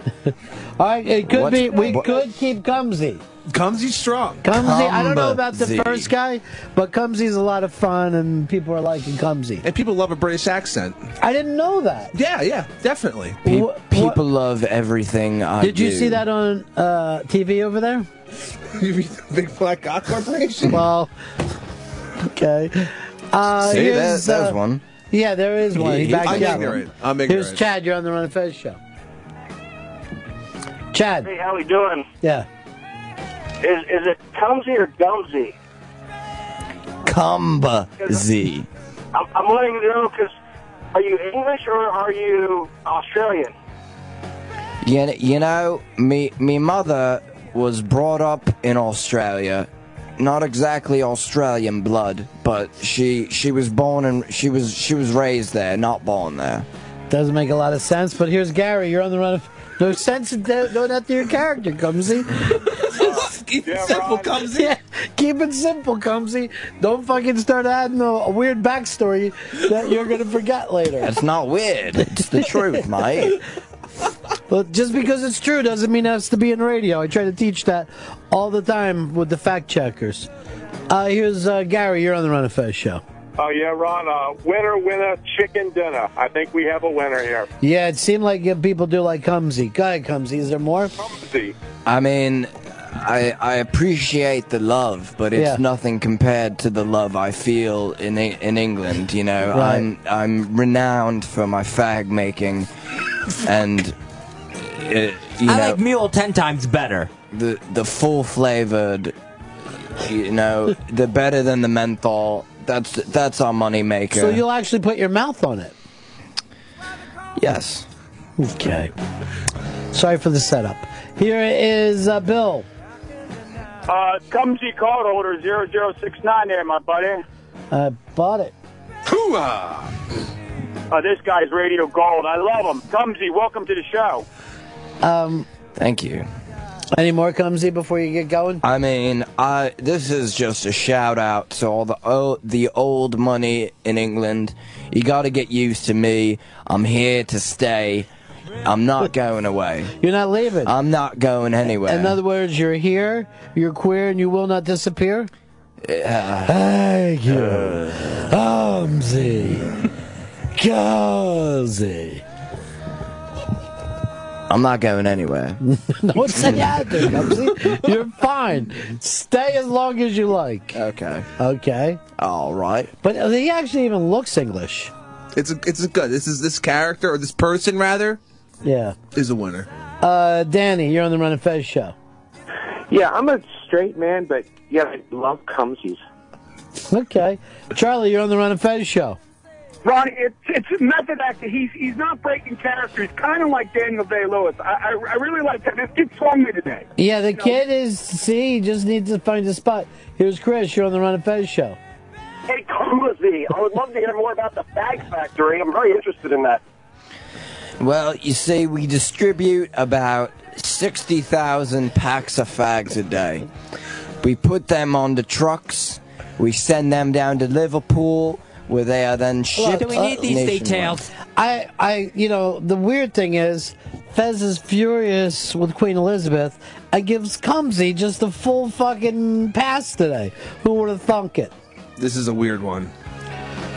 All right, Cumsy, we're going to let you go because, you know, we struck oil. Bob's your uncle. Yeah, Bob's your uncle. No sense in, you know, pushing it too far. I have to jump on the underground, anywho. Yeah. Get, get back to me flat. It's been a Bob's your uncle time on Ron and Fez show. Yeah. Why do you love? Why do you love Cumsy so Toodle- much? Toodaloo. Toodaloo, fellas. All right, there you go. Bye, Uh, Cumsy. Rush, you're on the Run and Fez show. Yeah, hey Ron, I want to know if they call Cumsy the Fag King of England. I don't know what they call him. Why does that make you? Seriously, you're in fucking tears right now. All right, I told you we're getting to the meat of this menu, Oh right? yeah, yeah. You started weak, no doubt about it. the first guy half-assed it in. Well, you know, Mule, we came up with him yesterday on the air. I tried to flesh him out, but, you know, Julian Cumbersnatch, otherwise known as Cumsy, he's a winner. I love him. And I think people at home love him, too. Hope he makes it okay. I mean, we don't call it the underground here, we call it the subway. Uh huh. So I hope he finds the you know correct signage to get back down to wherever he's going. against JFK to get back to fucking London Heathrow. Um, here's Doug. Doug, you're on the Run and Fez show. Oh my God, Ron! I had to fucking pull over. I swear to God, I never laughed so hard in my life. As Clumsy. Uh, Absolutely. But the problem is, it's not a truck, it's a lorry. Come on. All right, I'm going to check. Send Cumsy back in, would you? Cumsy, get back in here. Cumsy, come on. Cumsy had to run to the bathroom. Seems like he had a Cumsy he had to get rid of. so did Mule. Yeah, he went uh, to the bathroom also. I think uh, He goes. He might run off to throw off after every fucking bit that he's doing. Well, that's this hour, and you claim that they get better. Well, the last one is a fucking winner. This next one is a winner. It's like, look, I'm telling you, it's, it's- we're building up. It's, it's Okay. fun. It's a fun day. You're definitely building up. There's no doubt about that. And can I just say this? You put something into your mentorship. You had less than 24 hours, and he showed up with something. I'm proud. I'm proud of. I'm proud of Cumsy. You should be proud.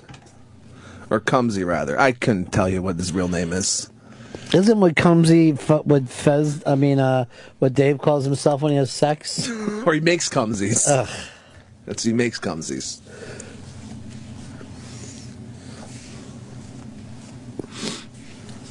All right, we got a break then. Very exciting though with Cumsy. Oh yeah, Is the next guy foreigner? Just tell me that much. yeah. He's a foreigner. Good. He's not of this Okay. country. Good. All right, we will break uh, back in just a couple of minutes. Fez, what do you got in your uh, in your head here today? Uh, the latest odds on wh- where the new pope's going to come from. Africa. No doubt about it. We've been here. Actually, we even thought the African was going to get in last time when we got the German. That this German thing was a huge mistake. That was a giant mistake. He's all but destroyed the Catholic uh, Church. I wish you'd have brought that up earlier when we were uh, watching the Pope fly out. He's already gone now. Bye, Pope. Uh, we'll be right back. It's the Ron and Fez Show. This is the Ron and Fez Show on the Opie and Anthony channel.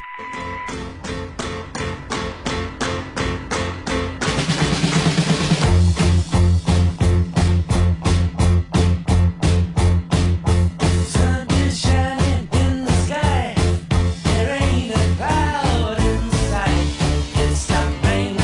Everybody's in the play. And don't you know, it's a beautiful new day. Hey, running down the avenue, see how the sun shines brightly in the city. On the streets where once was pretty Mr. Blue.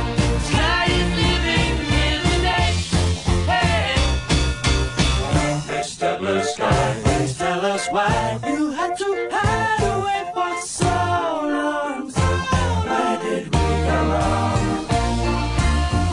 Mr. Blue Sky, please tell us why you had to hide away for so long.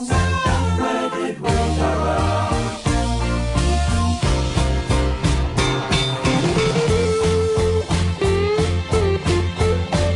It's the Ron and Fez Show Thursday, and also Character Day. Waiting for two more fun characters to stop by. Uh, I don't think we'll ever see Mule again. Yeah. But Cumsy, I think, uh, will one day come back to the show. Exciting. Julian Cumbersnatch, aka Cumsy. You know that it's a funny character when it's got a ridiculously funny name. Uh, the old SNL used to call that the Walter Crankcase uh, version of How Not to Be Funny. Um, there's a thing going on in New York uh, that we found out about uh, through a listener called the First Time Fest. It's happening March 1st through March 4th. Now, the deal is all these people are coming in from all over the world, and it's their first film that they make, so they get to present it. And I thought, well, that's a cool enough idea. But the second part of it, of this is what really got to me. A lot of filmmakers are coming in uh, established filmmakers to show their first film and to talk about it. So uh, Mary Van Peoples is stopping by. Philip Seymour Hoffman is going to be there. Sophia Coppola, T- Todd Solondz is going to be there.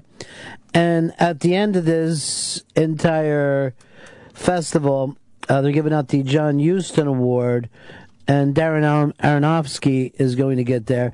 Was his first film Pie? Pie was his first film. Wow.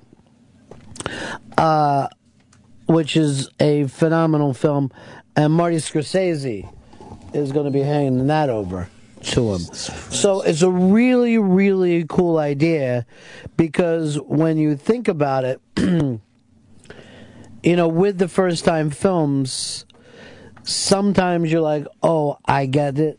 This guy's a fucking genius. Uh, but other times people take a couple films that develop. It's pretty fucking. It's it, this is a fucking brilliant idea. It is. It's absolutely a brilliant idea. I love it because you could you can get grab people that you know except if they switch what they're doing like an actor to like Philip Seymour Hoffman. His first film was what three years ago, and but they still they get Philip Seymour Hoffman because technically that was his first time directing. It's great. Right. And it's a totally different experience for him directing than it would be acting in a film. Um, but the reality is this there's a real difference between, in my opinion, we'll, we'll give up some of the best uh, all time uh, first films. And then we're going to do the Twitter contest, is we're going to have uh, Joanna Bennett and Mad- Mandy Ward stop by. Uh, and we'll give away what I consider one of the great um, first time films of all time Sling Blade. Yeah, easily, easily written, directed. It was fucking a brilliant, a brilliant movie. And I hate to make this all about the 90s, but every year in the 90s, it felt like we got a great first time director. Doesn't happen as much anymore. Kevin Smith. I was ninety four. Well, you know, we have a, a list up on the iBang of the first, but yeah, Kevin Smith was one of the first who did it on a on a budget. See, I I take this a, I take this a different way. What I really like about first time directors, my favorite kind of first time directors, is not the actor who's been around a long time and then gets to direct, direct, and oh, I've got these stars and all. Like if you watch the Independent Film Awards, there are people up there, and they'll be like, oh, this is my first film, but I got Jennifer Aniston in it. To me, that's. I don't mean to say that it's cheating. It's still a difficult thing to pull off. But what I love about like a Kevin Smith or an Ed Burns, it's like, this is my first film and these are my strange friends that I met along the way, and they're all in it together. and we're making this. Yeah, uh, if you go through it, uh, to me, Wes Anderson was one of those filmmakers. Not only do you get Wes Anderson, but you also get Owen Wilson and Luke Wilson, and then they kind of branch off and become, you know, movie stars. Uh, Kevin Smith, the same way. Not only are you getting this first time filmmaker, but all these other characters that are going to be working in other films and his films in the future. So, um, you know, from just a fan's point of view, it was really, really cool when Kevin Smith broke out because no one saw it coming. A, you shouldn't have been able to make the film, and then B, nobody should have seen it because it shouldn't have got a distribution deal. And he was able to pull that into a career and you know branch off and do all kinds of cool stuff. That's the kind of story like when you're a fan, you like to follow a little bit. All right, we've got it up on the iBang. If you want to get in on this, 866 Ron Zero Fez, 866 Ron Zero Fez, who's kind of that first time film. I'm going to cheat a little bit because a lot of people probably doesn't know that this is can is a first time filmmaker, uh, and he came out of Broadway. But Orson Welles, that was the first film that he ever made. Um, and I'm talking about Citizen Kane, of course, and then he could never really follow it. But on the other hand, no, could neither could anybody else. Still regarded like in every film class in America. Like this is the this is it. This is the greatest film ever made. Yeah, What and a the lot of that had to do with the fact that he worked Broadway and he also worked radio, and he had that whole cast of characters. So all the people in that film he had worked with for a long time, in you know his radio projects, which was like saying he did TV at the time. So when he was ready to make this film, he was ready. Like he was literally ready. He had the team around him to he had fucking every pull it off. yeah he had everything around him, and they all knew each other and knew how they worked. Who's some of the names we got up on the iBang? Uh, Joel and Ethan Cohen for Blood Simple. Blood Simple's interesting because it doesn't even completely feel like a Coen Brothers movie yet, you know? Yeah, but there, there's there's parts though, like the, the noir feel. There's some weirdness in it, Mm-hmm. and just the double crossing, and just great. Frances McDormand. That was the first time she worked with them. I think that's. Well, was she already with them? She Mm-hmm. already married to. I think They just got, they got married that year, so it was either right before it or right after it. where- And then you know she wanted to do so many other movies with them, and it was great in all of them. she's great in everything. But Blood Simple's a great movie to watch, just 'cause it's fucking the Coen Brothers' first film. Do- is Spike Lee up on the list? Spike Lee It's ridiculous not to have Do the Right Thing on that list. Do the Right Thing's an amazing first film. It's, and he was also, I mean, in a lot of ways, it was the same kind of situation as we were talking about with Kevin Smith, that Spike Lee shot that in black and white, and it was, you know, using a kind of vernacular that you hadn't heard before, you know. It was a great first film. It's really strong. Also, I got uh, Spike Jones up on here for being John Malkovich. Spike Jones, you could actually, well, who's the other guy that does those? Um, Charlie Kaufman, Oh. No, the the other director that does Charlie Kaufman, the the Frenchman. uh, Gondry. Yeah, Gondry, you probably couldn't count because he's done French films first. Um, let's go over here to Jason. Jason, you're on the Run of Fez show. Hey boys, how you doing? Good. Hey, I got a question. Um, who directed that movie Kids that came out in the early nineties? That was Larry Clark, Larry Clark. who's uh, Chris Stanley's favorite director Was that in the his world. first? Is Larry Clark up there? Larry Clark's on there. I figured he would make a list that you would be involved in because I don't think a week has gone by that you haven't mentioned either kids or a Larry Clark film. Well, Ki- Kids came out when I was in high school, and Mhm. it fucking just had a big impact on me. I think a lot, a lot of other people because it was just so, it seemed so raw because he actually used of age kids getting fucked up and having sex in New York City. See, that's the thing. If you look at a lot of movies about sex, there's adults playing, you know, kids. So they're like, oh, I got to lose my virginity. And look at her big tit, you know what I mean? But everyone's like 25 years old. When you see actual kids doing it, you're like, well, just wait, buddy. Don't. There's no rush. Don't, yeah, don't, honey, don't. You guys are all drunk. It's not the right way. You shouldn't be this Ugh. fucked up this young. Ugh. no, wait, use that condom. Oh, God. uh. oh no! No, Chloe. No, you got the HIV. Um, Leon, you're on the Ron and Fez show. Ronnie B, you are my hero, and I was so happy to hear you say uh, Spike Lee. But Spike Lee's first movie was uh, She's Got to Have It. Isn't that what I said? No, you said do the right thing, my friend. All right. You know what? Here's the thing. Thank you for correcting me. I don't have anybody else to do that. Uh, but they've got the IMDb sitting in front of them the whole time, and they're not talking and watching. But I was thinking she's got to have it because I said it was shot in black and white, but I did not. You are completely right that I didn't bring it up. 866 Ron Zero Fez. 866 Ron Zero Fez. It's exactly what I was thinking but did not say it correctly.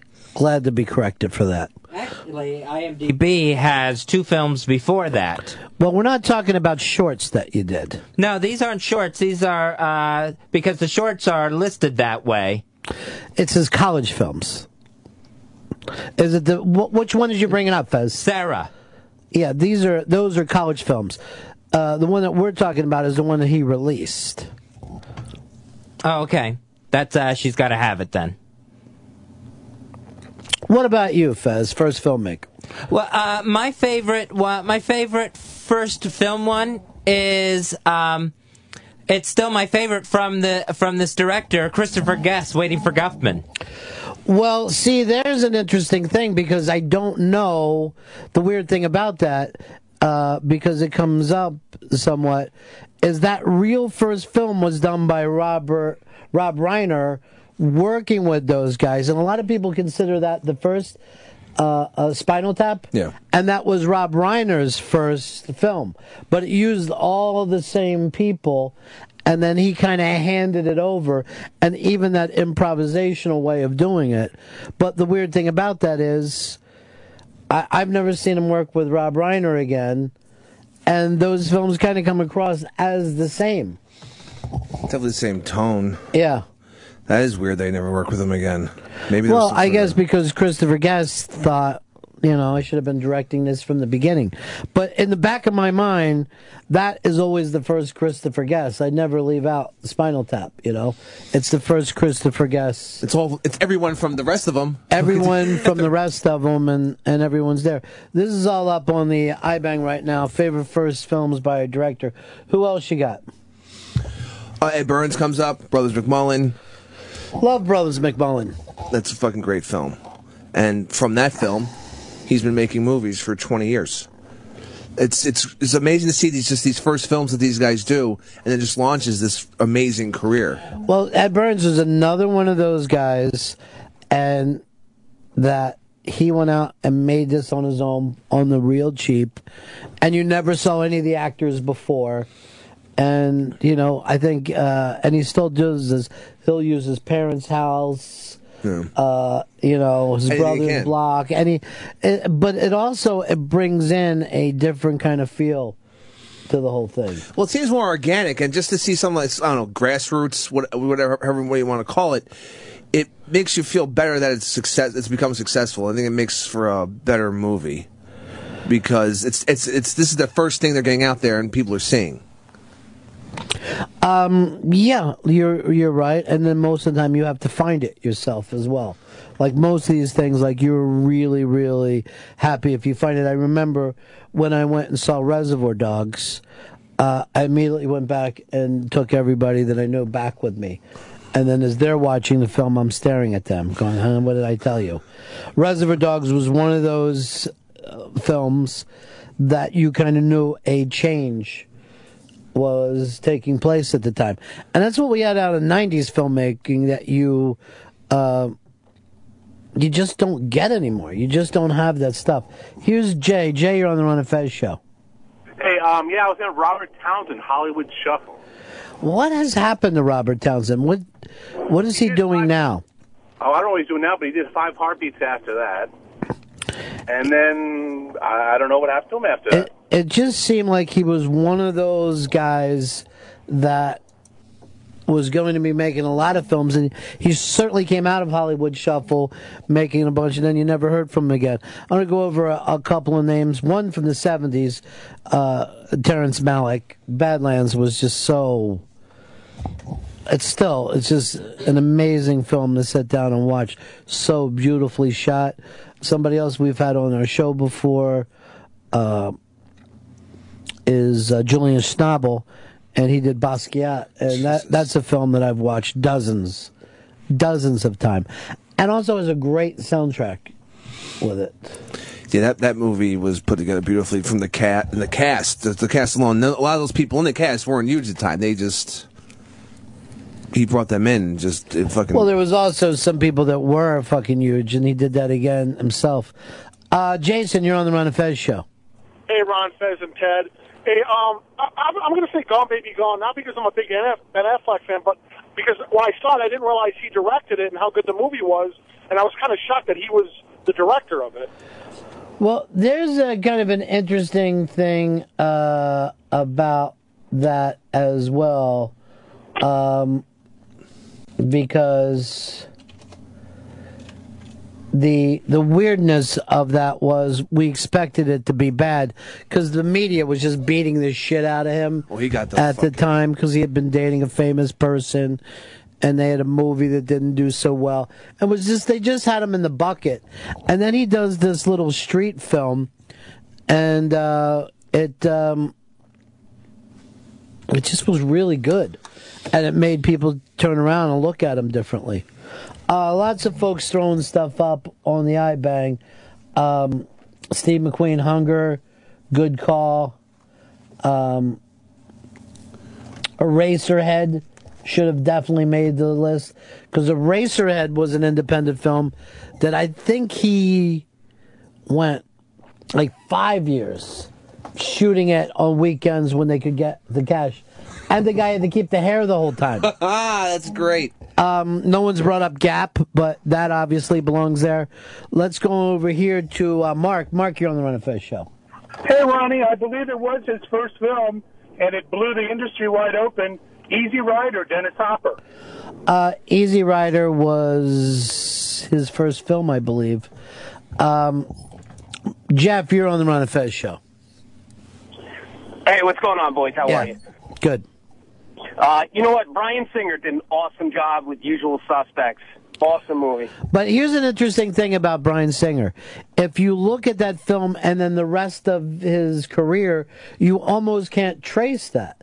It almost looks like what happened to that guy who did Usual Suspect, who's now going around doing these superhero movies. Wow, yeah, it's almost all the superhero shit. He's like the X Men. He's just the X Men guy. So you like I guess he took that thing just as you know a hired gun or did he become a hired gun after the fact? I think he, he did. He, this was his way to get in. Like just to start He making just didn't give a movies. shit about that type of movie. Well, I mean, it's maybe he's just doing this because he knows he can direct. So now he's going to take what you know, X Men giant blockbuster movie. But the point is, you're saying like he never really wanted to do. He would have rather started with that kind of movie. I think he was very hungry. So yeah, fucking usual suspects. Yeah, let's do it. This will be a jumping off point for me. Um, Brian, you're on the Run of Fez show. Hey, Troy Duffy. Well, the Boondock weird thing Saints. about Troy Duffy is, well, Chris likes his second movie better uh, than he does his first. Troy Duffy was supposed to be the new Quentin Tarantino, and all those guys. It was really weird that they were always looking for the new Quentin Tarantino after he come back. It was always going to be some street guy. And the the documentary made about the making of Boondock Saints is one of the fucking the greatest things to watch, just to sh- show this guy blowing up and everything else that happens afterwards with this the Boondock Saints script. Well, most of this, yeah, most of what happened there was what they didn't do. You know, how long it actually took them. So even when you get the deal, it doesn't mean that the deal's actually going to go your way. Um, here's John. John, you're on the Run of Fez show. Buddies.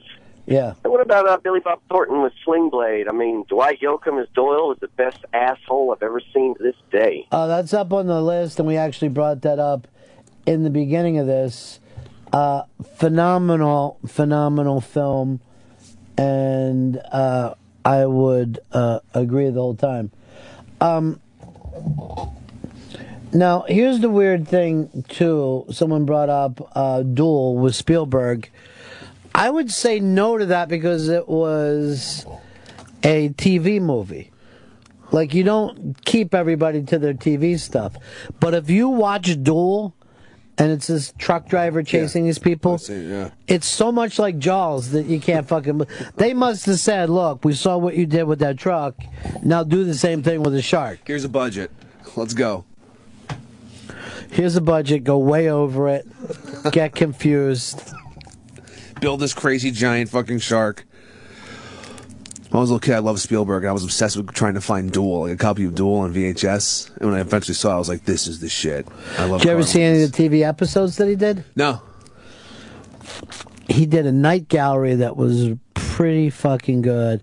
And then he would do just stuff like McLeod, like when he, he was pretty young, and he would just do like episode TV. Did he have uh, that Amazing Stories? Was he a producer on that? Yeah, that came way after the fact, though. That was like. That was- he already- he already uh, was a big Yeah, he player. was already a big, big deal at the time. but Night Gallery wasn't him. That was just like a, a paycheck for him. But what was his first? Oh, Sugarland Express was the first uh, film film that he did, And that would, if you looked at that, it's the exact thing as Brian Singer, where you go, all right, this is a really good movie, and it doesn't really remind me of Spielberg at all. But this was just a step in. This is how we got it started. Yeah. And He wasn't exactly making the kind of movies that he thought he wanted to make. Uh, Jesse, you're on the Run and Fez show. Hey, um, he never really was able to live up to it, but Richard Kelly's first film, Donnie Darko, was amazing. Yeah, Donnie Darko is a very, very strange and interesting film. You a fan of that one, Hicks? Yeah, I heard about it, and then I got I got a, a copy of it, and I was like, "Holy shit! This movie is so fucking weird and dark. that I, I can't not like it." Um, It's the next movie. let's go over to uh, Todd, Missouri. You're on the Run and Fez show. How you doing, buddies? Good. I believe it's his first movie, and he really has never added up to anything since. Is uh, M Night Shyamalan for The Sixth Sense? That was not his first movie. That was his second movie. His first movie, I know it had Rosie O'Donnell in it, and uh, it pretty much um, flopped. And I still have never seen it, but I remember reading about that. That he was pissed that it didn't get released properly. I think it was a, a battle with him and Harvey about something. It's called Wide Awake. Yeah, I never saw it. I just looking at the uh, cover is pretty ridiculous. Um, so you you're actually judging a book by its color. Yeah. cover. Oh yeah. There's a child standing on some books, and Rosie O'Donnell has a fucking baseball glove on. Sounds great to me. Uh, John, you're on the Run and Fez show. Okay, Ronnie, I don't know who the director was. I, I remember seeing the movie, The Blair Witch Project. Yeah, those were just like a couple of kids. I don't even think it was one single director. And then, Yeah, they got- frankly, I couldn't tell you whatever happened to them again. They were probably the last people that did the movie for a nickel and had it go on to make a hundred million. Yeah, more than 100 million. That thing was gigantic. All right, 100 billion. It's getting some trillions in there. So this would be very, very cool to go down to this if you get the opportunity this uh, weekend in New York City. Uh, First Time Fest. It's happening March 1st through 4th in New York City. Uh, Joanna Bennett and Mandy uh, Ward are stopping in uh, to see us, thanks to uh, a listener named Michael who hooked us up with this. And we just started reading about it. We couldn't fucking believe it. I was going crazy. And I'm like, this can't even be happening that all these people are coming back and doing this. It's really cool. It's a great idea. Very it's the exciting. first year for it. I can't imagine that it'll be the last year because the idea itself is just uh, uh, brilliant. Um, Hicks, what other names are on? Have I missed anybody? Uh, Edgar Wright with Shaun of the Dead. Oh. Huge fan of that. Uh, and that I went back and saw. Uh, why would we put in wildlife? Um, the huge fan of that film and uh, went back to see his space TV show after the fact. And they were all together on that, you know? It Yeah. was all the same people. Yeah, Simon Pegg was in there, right? And so was the other one, Frost. Yeah. And um, It's funny too because I I saw some fucking movie. no, people are writing in the comments, uh, say anything. Cameron Crowe did Wildlife before that. Um, but yeah, uh, Edgar Wright is great. Edgar Wright is one of those guys. I'm going to see all of his films. I saw I saw some movie that was like blatantly ripping off his style too because it's uh it's, it's a distinct style he has. Well, he even says he got it from the Coen brothers, moving the camera around like that. Now you're pissed off. I feel silly. I didn't I never I didn't hear that so now I feel like a That's why you need to go to the first time fest. they can they can ed- educate. He's got a movie coming out this year. It was on uh, G Baby's. Um, I think he called it 13 films to see in 13. See all 13 in 13 hours. That's his big 13, 13, 13 that he's doing. There's only, there's only going to show an hour of each film. Yeah, he's trying to go up against uh, Butt Numathon and do 13, 13 in 13. Yeah, they're doing. He's doing an end of the world movie called The World's End. Uh, Urshel, you're on the Run of Fez show. Hey, Ronnie B, you sound like a million bucks. Feel like a million eight. Hey, hey, Pepper, I want to smoke weed with you. Anyways, How about uh, Enough. Lily C.K. and Pootie Tang? Louis C.K. did Pootie Tang when he was a uh, young guy. Still hasn't gotten the follow up film to that.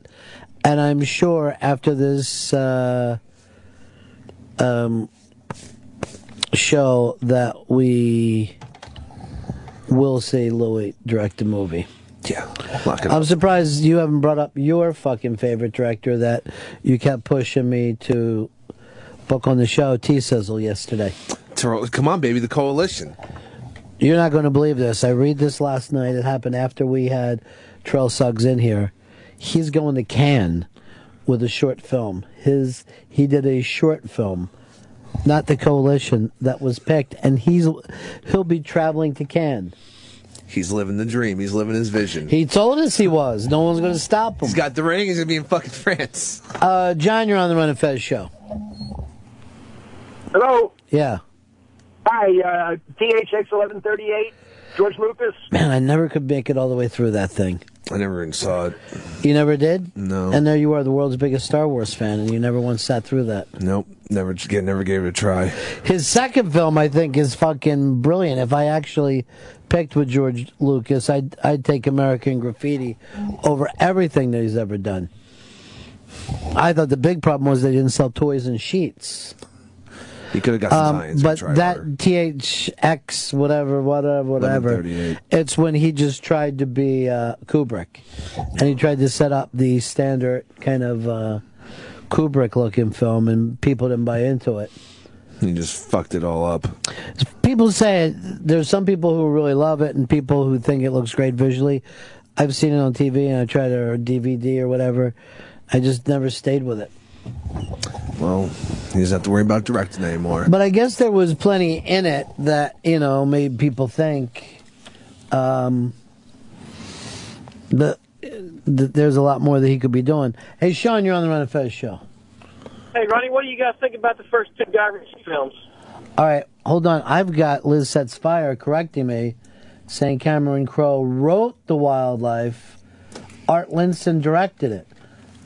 I apologize. I thought that was Cameron Crowe's.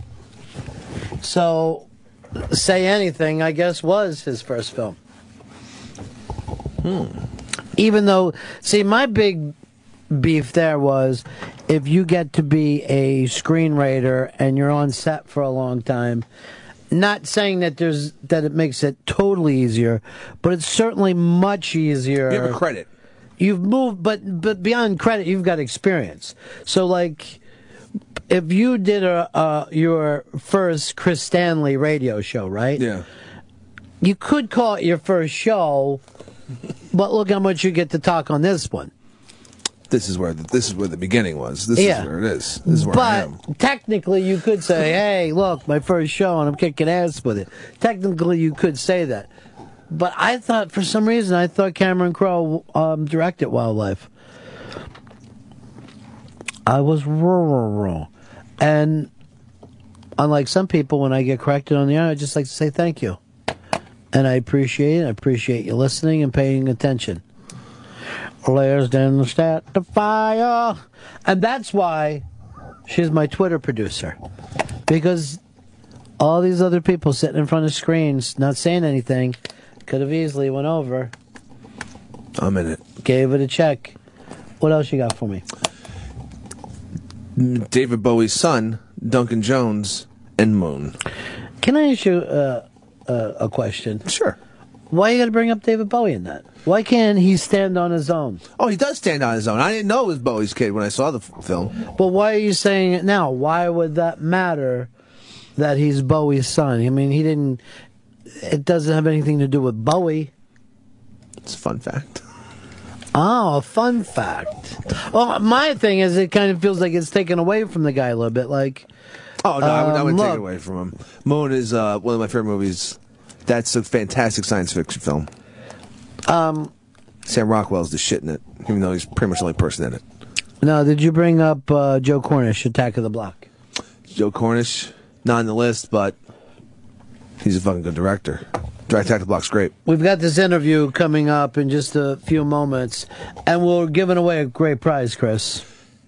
Sling Blade signed by Billy Bob Thornton. It, it can't get much better than that. I think it's about as good as you can get. You're going to keep it for the rest of your life. This is Sling Blade. This is a movie that will you will be watching until you're fucking dead, unless there's a goddamn nuclear war.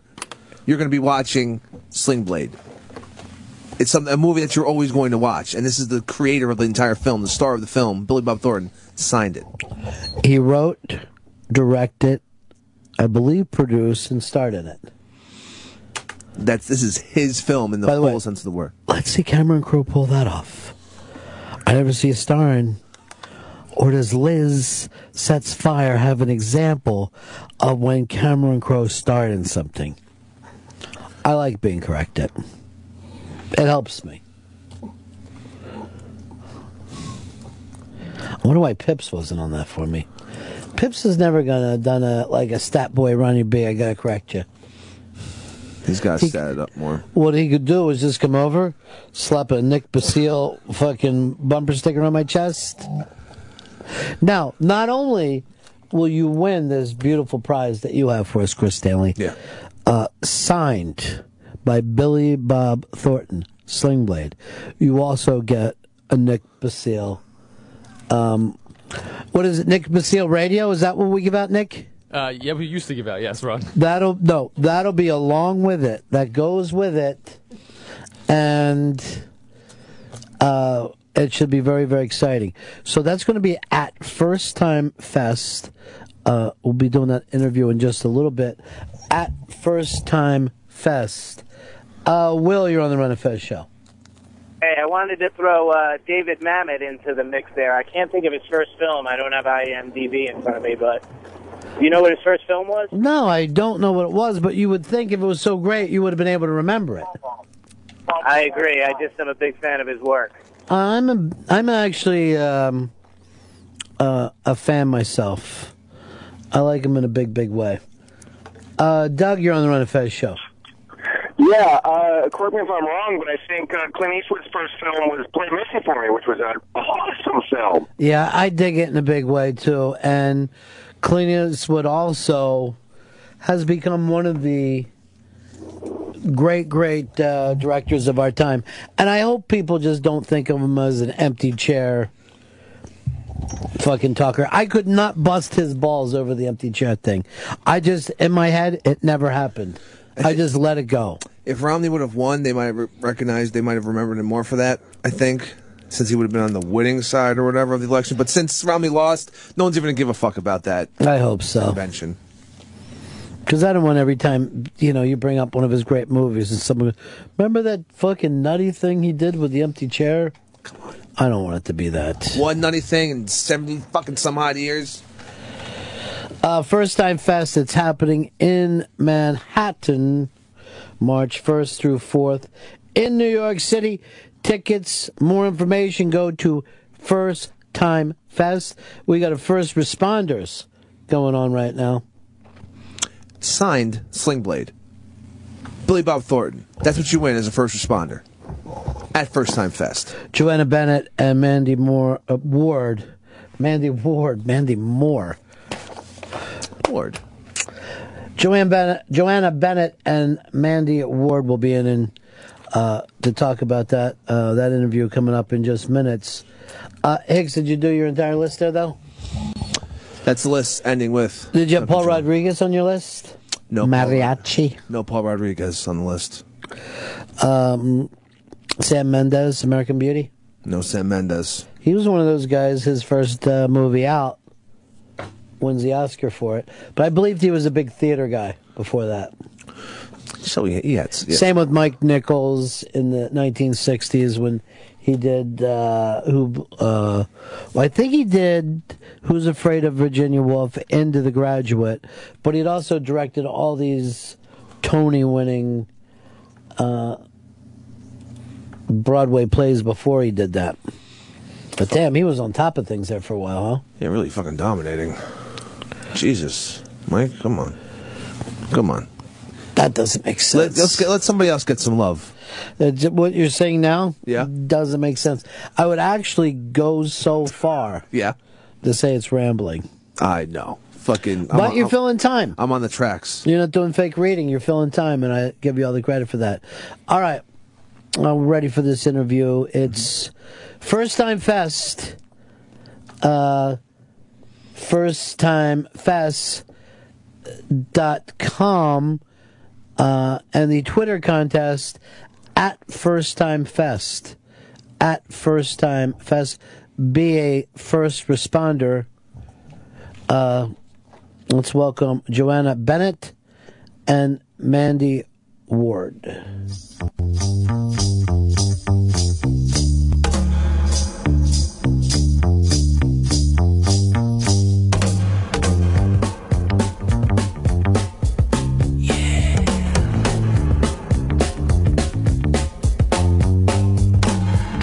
Looking back on the track for a little greenback. Got to find just the kind or losing my mind. Outside in the night, outside in the day. Looking back on the track, gonna do it my way. Outside in the night, outside in the day. Looking back on the track, gonna do it my way. Looking back.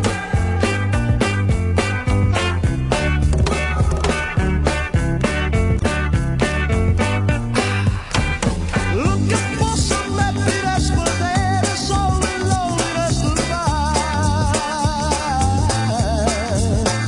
Cut the left to the right. Looking upstairs. The First Time Fest is happening March 1st through March 4th in New York City. For tickets and information, go to firsttimefest.com. Uh, Joanna Bennett and Mandy Warder are here. First of all, congratulations because I've never heard of a festival like this before. It's actually a brilliant idea. When um, when we first had the idea, we had no idea it had never been done before. Is that right? Yeah, we had no clue.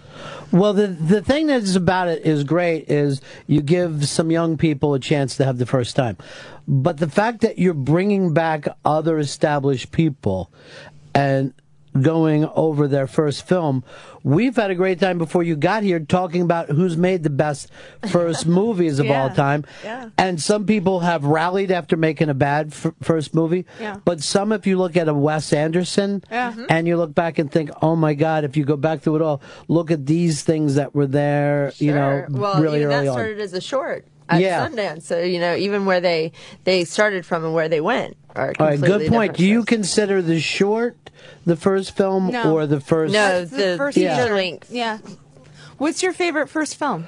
I well, you know, uh, I guess you would say Citizen Kane. No, that'll do it. That's Yeah, but I would have to think the first film that made my jaw drop, and I thought movies are being ch- changed. It's a bit of a cliche, but Reservoir Dogs, the Of course. opening No, of scenes course. It's brilliant. of Reservoir Dogs, I'm like, why haven't I seen people talk like this? Why haven't I seen this look before? Right. And I think this has changed things. But if we go back to the 90s, Mhm. Mm-hmm. one after every year, Yeah. we had a great first time Yeah, director. there was a chunk there for a while There in the seemed- '90s there that seemed to was be, like, doing well. maybe Uh, was it Sam there's, like, Mendes, American money Beauty. was floating for stuff like that because see one of the one of the issues of of why um, first time fest kind of came into being is Mandy would say things to me like you know I keep seeing these things cross my desk at her producing job that are incredible projects that I can't get them financed because it's a first time screenwriter or a first time director or something like that and sometimes it, I think it just has to do with the general climate of what's going on in, in film financing. So, as you were pointing out in the 90s, I think there was just like a little bit more of a free flow of money. there was a belief that we all wanted to see something new because I think it. I mean, you could. We're talking about first time films. All right, Robert Redford's first film, fantastic. Yeah. But he had been around film for a long year before he made Ordinary People. But then if you go over to Kevin Smith, who didn't even know what he was doing and made something great, that's a totally different animal, you know? You know what you're pointing out is is something that I keep trying to express to everyone over and over again is that each one of those films that you just that you just said, Mm-hmm. Mm-hmm. Mhm. Kevin Smith with Clerks, uh, Orson Welles with Citizen Kane, Quentin Tarantino with Reservoir Dogs, all of those films, which seem to have nothing in common, have one thing in common. Each and every one of those films completely informed us, the audience, of what we were in store for. Right. There was a change taking place, and there was this new voice that was c- uh, coming in. And we look back on the 90s as if it was a little bit of a golden age, and I can't believe that somehow we've we've fallen away from the creativity. I think it goes back to what you said about the distribution. If you can't get it made, you then know, nobody's going to finance it. Yeah. It's a Right. huge problem. And um, we were taking, definitely there was a different model back then. It wasn't a whole, you know, right now we're sitting in a place of where films are being made for $125 million Right. or a million dollars. You know, there's no in between. It's like there's no middle class of the film. But we've world. also, when I just watched the Independent Spirit Awards the other night, there was a lot of movie stars there, and they think that when they're doing a smaller film, that maybe it's independent. But what you guys are doing with the First Time Fest is people we've never heard of before from different places all over the world coming in and that's much more likely to be a new vision rather than someone who's worked in the system for a while Sure, sure. That was a big point with us. Um, you know, it, it's important to be able to have voices from all around the world because there's so many different aspects going on in their own countries Mhm. that we haven't heard those voices before. Right. And with the theatrical distribution aspect, those directors, which we ended up with first time directors this time around. Yeah. But uh, with those directors, they, they really also want to break into the United States because it is a placeholder for them to get their second films It's financed. it's just what what I've what I've noticed is it's just as hard not it's it's it's just as hard to move over as it is to move up or into. right So it's just as hard for an editor to become a director and get Right. that film financed as it is for somebody out of nowhere like Kevin Smith who didn't know what he was doing and just bought a camera and made a movie. You know what I'm saying? Maybe it's even like harder sometimes. Yeah. Yeah, there's very few, and this would is surprising cinematographers who seem to move over. You could probably count them on Yes. one hand that, Yeah. that finally get the opportunity to direct, and you think that would be a gimme. We had been talking to Ken Kelsch, who's Yeah. Abel Farrar's cinematographer for years. and and a total genius and has a life history that is full of stories. I mean, this guy was like, you know, serious spooky CIA special forces nom craziness like Mhm. you know, he's got stories to tell that are that are interesting and that are marketable. But we we read his script and we are like, this is incredible, Ken. Um and then we had to say to each other, probably not going to get financed right now. Yeah. You know. well, the content is just Yeah. not what people were looking for in the finance world. But then again, it's going to come back around to that. You see a bit more of it now, Yeah. but it's still hard for them to. Well, it's still hard for Abel Ferrer to Yeah. get a film financed, and you would think slam dunk, but it doesn't happen that way. I think Spike Lee still has trouble, of course, which is amazing because who doesn't know the name Spike Lee? Right. You right. know? but he would, you know, that goes back with bringing a little bit of drama where, wherever, Right. he Wherever you goes. go. yeah, but don't you Same thing think? with Abel, maybe, maybe too. But Yeah. wouldn't you think that actually makes them more sellable? I mean, don't we kind of want Well, when that you bigger get than when life? you get into highly opinionated things of where people won't go see your movie because you've said something, Right, so you half know? the country. It, it ends up becoming an insurance issue. Yeah. Mhm. You know, like the insurers um, eh, don't, you know, start to think like, oh, maybe we can't insure this project because something somebody's going to say something or somebody's going to do something, and that's it. You know, we hear this about actors that need to go to rehab and stuff like that. It's Right. like we can't get you insured, so we can't hire you. You know, and it's like, where is this actor that I want to see in movies again? You know, it's well, Uh, Robert yeah. Downey Jr. What ten years ago was Right, couldn't exactly. do a Woody Allen film, and now he's probably the biggest movie star in the world. Once you know they got around to trust him again, but biggest comeback ever. Yeah. Um, all right, I want to go over the first time fest and some of the lineup because you've got these young people bringing in their films. But what I love is you're bringing back some really great people Yeah. to talk about their first film. And what I love about that is no one has probably asked them about this in a lot of years. I mean, this is their real passion, I would imagine. They are really connected. And what we've realized with all the people that we've invited that are coming, like Sophia Coppola for the first night with uh, the Virgin Suicides, she's invited all her friends. They're all coming. Like, you know, yeah, I it- don't. I don't think anybody's asked Sophia to do any kind of retrospective yet. You know, she's young. She's a young filmmaker. It hasn't been that many films yet, so I, I think that's why she said yes. But at the same time. You know, i- it's just been this amazing thing. I keep turning to Mandy like, I can't believe everybody's saying yes to us. I, mean- just can't believe it.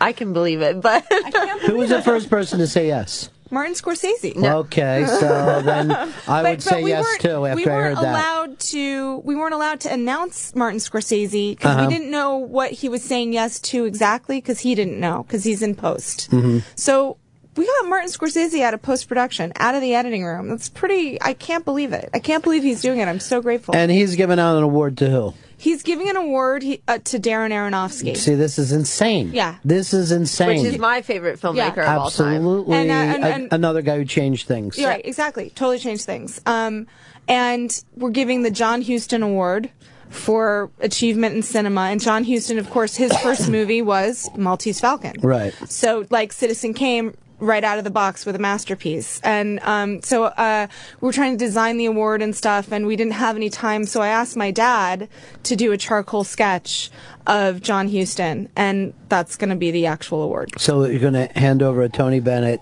Yeah. charcoal sketch. That's Yeah. unbelievable Yeah. idea. Now, here's the weird thing. Who would have not known that there wasn't already a John Huston Award? I, I think that there are in like European Yeah. festivals, but I don't think that anybody's made it like a big award in in in show business in the U.S. Like I don't think that that you know like it's not like the Academy with the Irving Tha- Thalberg Award, you know what I'm Mhm. saying, or or something like that. But but there there are awards that are just out there. I don't think anybody's like talked about it the way that we have. All right, let's look over into some of these other folks. Uh, Melvin Van Peoples is going to be there. Yeah. Which He's awesome. He's Yeah. hilarious. He calls our office like every day and Yeah. like has jokes. yeah. He's ready. He loves the Players Club. He's done an event there before as well. So he's he's on board and I think a lot of people like to see him. He's fantastic. He is. And uh, the Players Club is another really cool thing. Explain to people around the country exactly what the Players Club is. The Players Club was founded by Edwin Booth, who was John Wilkes Booth's brother. And at that time, John uh, Edwin Booth was like I, I don't even know how to describe him. He was like a George Clooney or somebody like that. Like literally, there was no bigger um, star, and there wasn't radio, and there wasn't television. People had to go to the theater. He was a very big deal. And his youngest brother shot Abe Lincoln. And after that, as an apology to the country, he retired from the stage. And literally, America demanded that he come back on stage. And he also found, like everybody else in show business at that time, anyone's name associated with the theater was very, very like bottom of the barrel. Mm-hmm. So, because of the assassination, um, not that anything's changed. um, but uh, anyway, so he um, he got together with like Mark Twain and John Singer Sargent, and maybe I think also the president of the stock exchange at the time, and said, "Let's make a club," because in those days. Uh, all those private clubs, you have to remember it was like the age of innocence, Mhm. 1888, right? So those private clubs were the only places that uh, if you if you didn't belong to a club, you really weren't anybody, and no one, no club would have them at that point. Sure. So those guys got together and, and created their own club, and I think that their um, their reasoning was so that um, members of the bill, meaning anyone associated with the theatrical bill, uh, would be able to mingle and associate and elevate themselves with other artists in or, or with like-minded in other fields of art, and they meant like law and architecture Mhm. and things like that. Yeah, and this is so this has been going on for that long. yeah.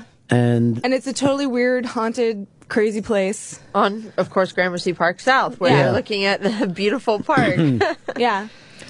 uh, so many things going on. You got Sil- Philip Seymour Hoffman uh, coming in with Amy Ryan, really two of our finest Yeah. actors to talk about his first film that he directed. Now he, like I brought up about Redford, he was around for a while Mm-hmm. before he got around to directing it. So his story is going to be completely different than uh, Todd Salance's, who goes back Right. to the other thing of who was this guy Right. Right. before he came in. Right.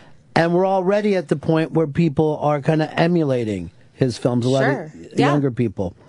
Uh, for me, one of the great producers of all time, as a matter of fact, if I see killer films Mm-hmm. Mhm. on anything, I go to see it, Christine Vachon. Which who's gonna she be- came on as our first judge, Yeah. actually. She Yeah. connected to the idea immediately, as sh- we imagined she would, uh, because of her support with the independent film industry and first time directors.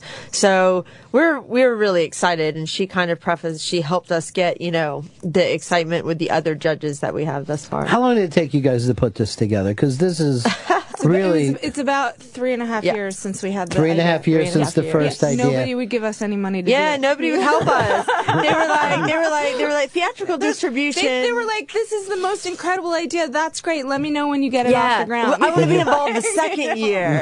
Right. Let- let- check me out the second year. No, that's we we we really we really struggled, but we really believed in what we were doing. Yeah. And you know, we were waiting to find the right person who was going to connect to it as much as we did. And once we started building that of finding the proper people to connect, it didn't get any easier. Right. but it did get more supportive, and that you know you have And- to have support. And the goal for the first time directors is to get distribution. Well, the the criteria for entering to the festival was it had to be your first time at directing, cinematography, screenwriting, editing, or film scoring. Did I mi- miss anything? Producing. Oh, or producing. Mhm. And um, w- we were unable to clarify that to the film community or to make it clear enough to that for them. And what we ended up getting was uh, movies that were all first-time directors. And I, you know, and I was talking to ASCAP is is by the way putting a panel together for us called From Rock to Score: Rock Stars That Become Famous Film Scores Mm-hmm. um, uh, or not famous, just they become film, film scores. Um, so I was talking to ASCAP about it, saying my heart broke a little bit that I couldn't get the composers in on this one. And it was just literally that the producers didn't realize that that's what was happening for us. So then after that, one of those criteria is met. Um, the films are judged on like really there's one criteria for judging them does this movie deserve to be seen by the rest of the world or does it not that's Mhm. it very simple And these people are coming in, and who knows whose life is going to be changed. Because all the people that we're talking about uh, were somebody before their first film and someone completely different after Yes. their first film. And what's really interesting is oh, so, uh, you know, again, it's our first year. It's like we wanted to help these directors get here, but everybody was so excited that they were going to be part of our festival. They, they're flying themselves in from Australia, you know, uh, Argentina, Chile. We have a Mongolian you know film that's an Australian director. We have an Israeli film. It's like they're they're excited. They're they're in actually. They're probably in today Yeah. or tomorrow. Mhm. Today. But it's it, it was amazing their response as well. I think the excite they're bringing their a- main actors. I mean, flying halfway we, we across were the world. really upset that we couldn't give them more of a like a serious new york experience and put them up in a really fancy hotel Mhm. and fly them over and drive them around Next in year. cars but i mean really our budget was just so tapped it was like you guys got to get yourselves Yeah. here if you want to be a part of this you know and i I'm, i set them up with macy's to do a special tour and we're doing things at like bungalow 8 for them and norwood and you know fun But- stuff around the city but yeah But you know, something also with them, um, our goal not only is to give the winner theatrical distribution, but as Joanna had said, the 12 finalists really, and this will be more implemented next year because of just our first year lack of resources, is we want to help them with their second films, to help them get their second films financed and to support them in the mentorship that we, you know, originally set out to do, um, to create careers for these people, not just to give them just a monetary prize. This is kind of mind blowing. I've never really seen someone leap into this. And what I love about it, too, is the first time stuff is going to keep this uh, fed into it, and then what you were doing with the the nights of people coming in and showing off and talking about what films. Just think of the amount of people Yeah. that I would love to see. I don't know, Rob Reiner come in Yeah. and talk about Spinal, Tap. yeah. Yes, we talked about that. Um, we want him. We want him next year. Yeah. Rob, if you're out there, you have to come to New York. Well, you know who comes through all the time and I, and had a, an amazing first film and stayed in that style is Ed Burns, who's just down. We- we were in Tribeca. We tried. He was unavailable this year, but hopefully we'll be able to get him next year. But he's certainly one of those guys that, you know, came up with it, did it on his own, and still feels like I'd rather do stuff in that fashion. And, you know, the last film that he did, I think, may have been the best film they ever did. I saw it. It was wonderful. Yeah, the Christmas Yes. one. And he also was able to kind of put that out in different ways. Yes, it's in the theater, but also on demand at the same time. yeah, And- didn't they like release it before pre-theater and Yeah. on the demand? Because that's I think that, that's how I watched it because I was in Georgia at home. But you know, it, it was amazing. Actually, I paid attention to that a bit because we were trying to get him at the time. and the strangeness, even though distribution has gotten harder to do, cameras and technology has made it easier. Editing is easier than it was 20 years, where people can now sit down and do it on a laptop. So there's great ways for films to be made cheaper, Yes. faster. And Hollywood has less interest for whatever reason because they're looking to put out a billion dollar. Sure, with the Monster same movie. kind of eye candy content Mhm. that keep, gets people to the theaters, you know, and and you know we really want to at least change or make people aware that there is very good art house cinema that can be, you know, people would go see and people would, yeah, support. Uh, it's going to be an amazing time if you want to get out for this. Not only to see these films, but any of these panels that'll be going on and have the opportunity to walk in and hear Philip Seymour Hoffman talk about film, Christine Vishan talk about film, Sophia Coppola, who was, to me, one of the really big surprises uh, that first film that she did, Virgin Suicides, blew me away. Second film I thought was even better. Yeah. She's turned into this great filmmaker. She has. And there was a weird thing of because of her last name, instead of working for her, we were all waiting for her to fall on her face, kind yeah, of. but boy, what a point of view! I mean, it's that gr- it's it's hers. It's nobody else's. It's not her family's. it's certainly so Yeah. much different than anyone else in her family has done. So she's been in this amazing find, and I've never really heard her talk at length about this. So, uh, are you going to come? Yeah, I'm Okay, definitely you going better to be come. there. I'm well, we definitely also going to be have there. we just had this happen yesterday or the day before yesterday. Michael Shannon is coming. Yeah, Great. From Boardwalk Empire to do a standalone Friday at two o'clock at the Lowe's AMC.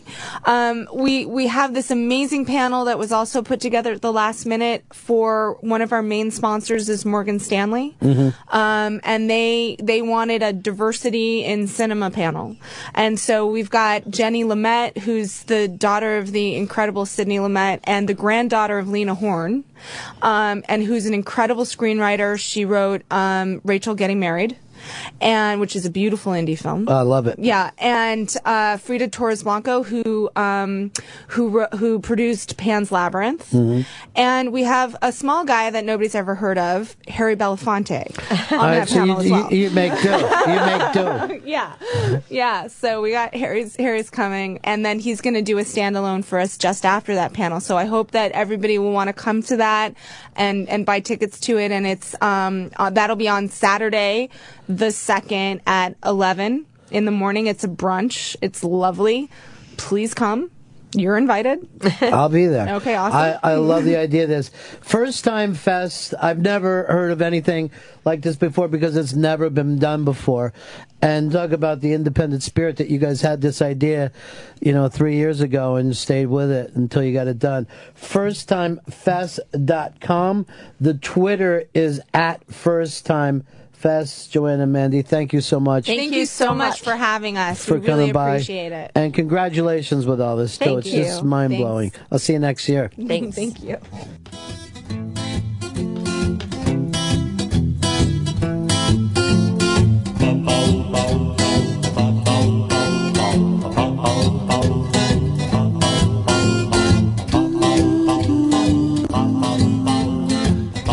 Thank you.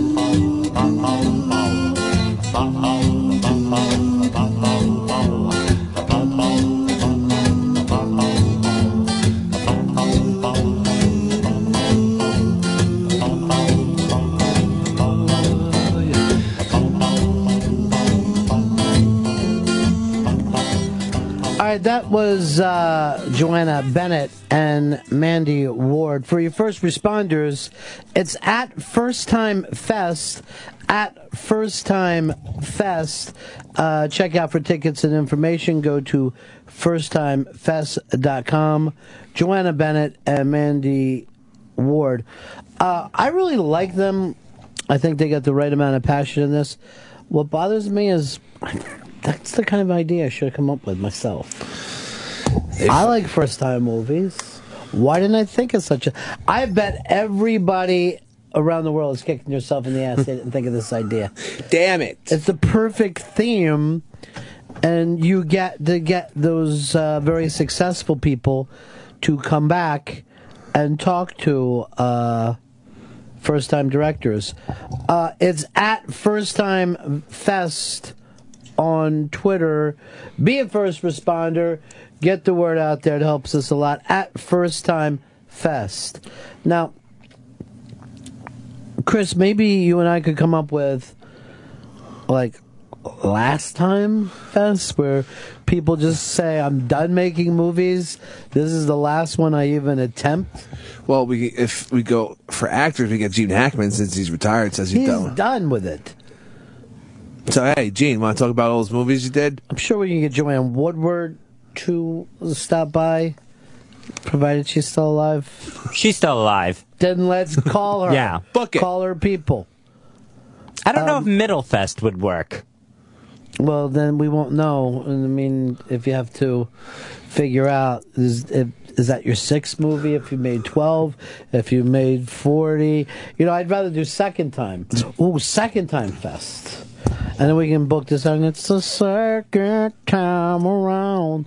But I like that Joanna Bennett and uh, Mandy Ward. They came up with a really, really uh, straight up rocking idea. And I look up on the iBang and I'm reading some of this stuff back. And I got to tell you, uh, I just have a tougher time giving it to like a, ta- a Dances with Wolves with Kevin Costner because he was, a, or a Robert Redford for Ordinary People, uh, both giant movies. But he wa- was a movie star before Established. he went in there. Gigantic. And established box office star where he could say, Look, I'm going to give you another movie, but I got to direct one, or I'll star in your movie, but I got to direct it. Yeah, he got it. He he was able to just fucking he, he wanted. He got it. There was no crazy now, work. De Niro directed that CIA movie, and uh, it's pretty damn good. It's long. It's, I believe, seven and a half hours. And it's Heaven's Gate. I don't hate Heaven's Gate as much as most people. I would have been thinking Michael Cimino was his first movie, um, the one that he won the Oscar for. Might have been checking it now. Deer Hunter. Yeah, the first movie was no Thunderball and Lightfoot. Wow, actually, that would be a good movie to throw in there. Well, that's a fucking awesome movie poster. You never saw the movie before? Never saw it. No. Let me just say this: you might find yourself a little misty at the end, and I'll leave it at that. Oh no. I'll just ask you this: Who do you like better, Clint Eastwood or Jeff Bridges? I like Jeff Bridges better. Uh oh.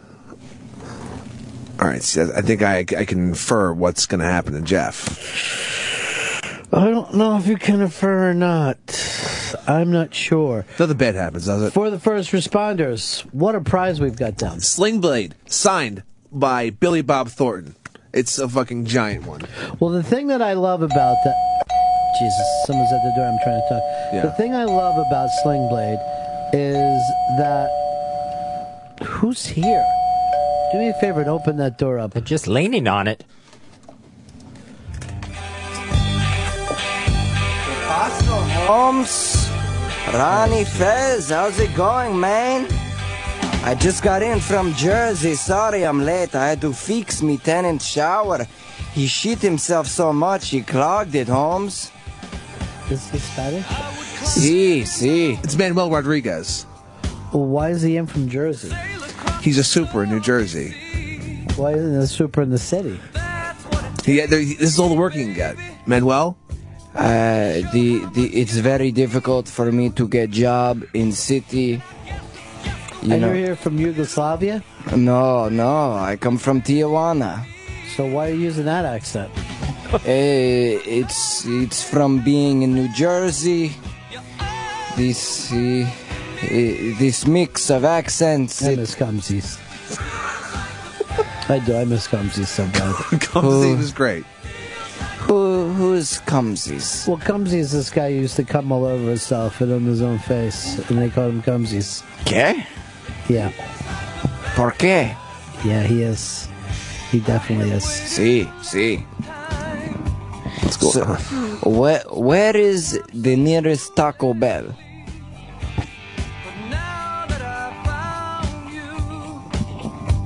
I don't know. Col- I don't.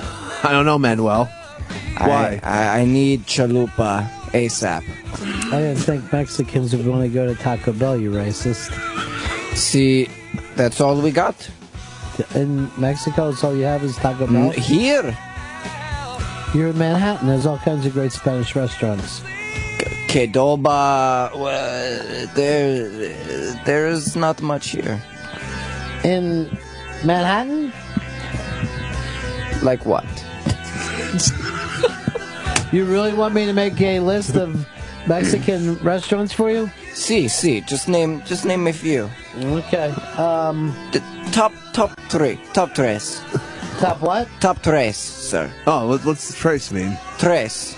That's, that's a Spanish word. I don't know, Manuel. I I know no English translation. How come then? Well, Manuel, how long have you been here for? since you speak in it. Ah, coming on uh, two two winters.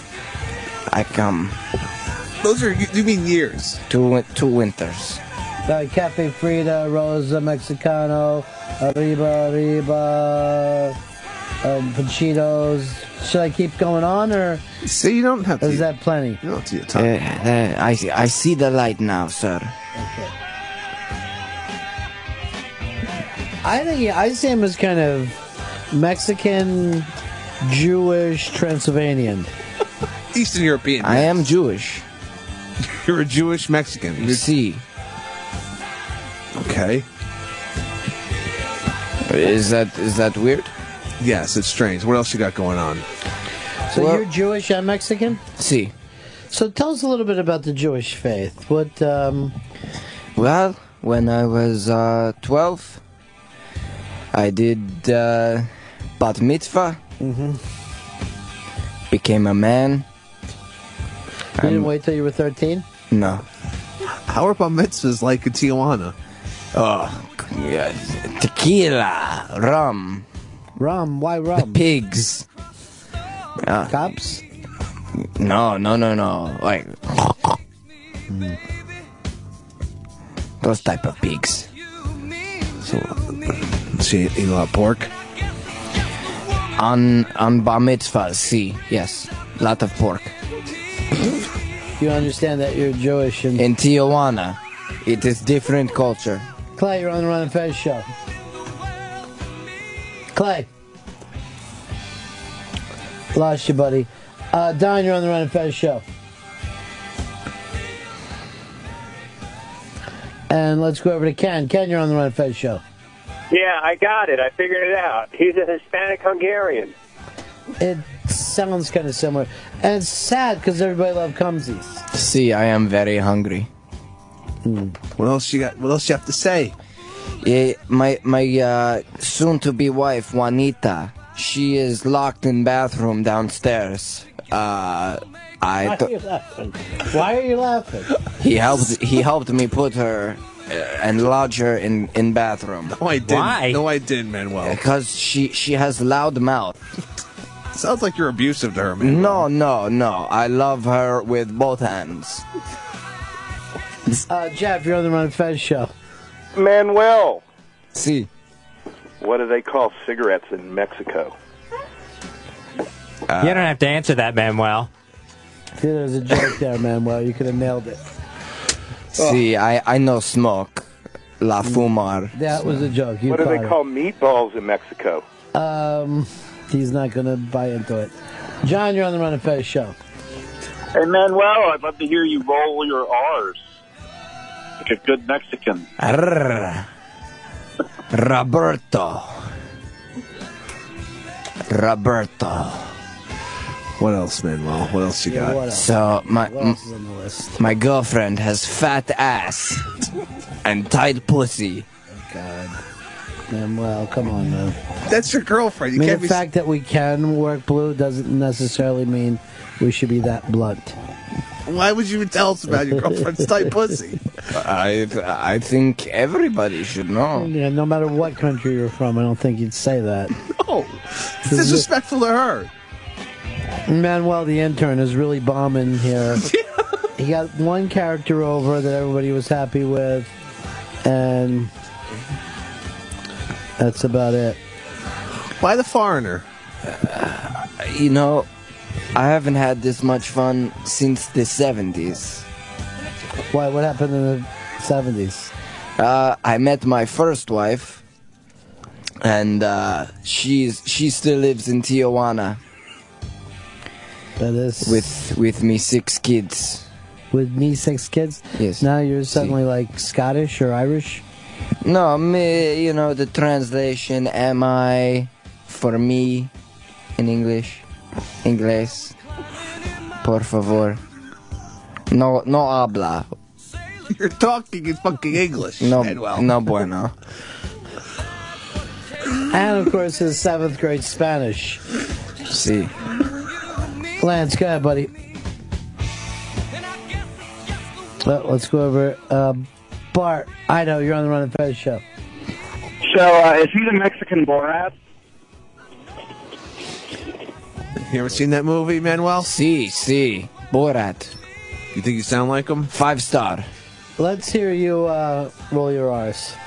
Roberto S. Rubio. And what's your catchphrase? Is it's Roberto's your uncle? My me, my catchphrase is "Hey Holmes." That's it. Hey Holmes. Like you're a gangster? See. But you're a super in fucking middle of Jersey. Uh, you Oh. know. First responders contest still going on. What a great prize! Sling Blade on DVD, and it's signed by Billy Bob Thornton. Make sure you tweet at First Time Fest, at First Time Fest on Twitter. Why is this your uh, song? I like foreigner. I am foreigner. I like foreigner. Eh, I What? don't know why this fucking seems to be doing well with half the room. it seems like if the show isn't named after you and you aren't depressed about this, you find it hysterical. But I guess if I walked outside and my fucking neighbor's house was burning down, I'd probably start laughing myself. Um, let's uh, go over to John, Texas. You're on the Run and Fez show. Hey, Cinco de Mulo, go get Tumsies. We miss them. I I I know know who you're talking about. It was Cumsy without a B. Cumsy. Is he nice guy? No. No. He's kind of a dick. Somebody said he was yelling at a refrigerator. I I no want to meet him. I I afraid of violence. Yeah, me Am I getting paid for this or That'll never be happening in your some entire baby future. some baby wipes? Oh, yeah, you need baby wipes. Yeah, some some food. Baby wipes. My wife's been in the bathroom for for many hours. I think we got to go to break. Uh, Cumsy. Yeah. Do you need to say anything else? Who is You Cumsy? have a, you have a big exit line. KS Cumsy. You have a big way to get off. Ah. I, I guess I go back to Nueva Jersey and I uh, I fix laundry room which was set on fire. so that's your exit. line. You got like a big joke to leave. That that is no joke. Someone Okay. set laundry room on fire. Uh, All right, Manuel. Hasta luego. Yeah, Oscar Luego. There he goes. Bye, That's Manuel. Feels like the first time. Why don't we uh, break here? Back in just a minute. It's the Ron and Fez show. This is the Ron and Fez Show on the Opie and Anthony channel.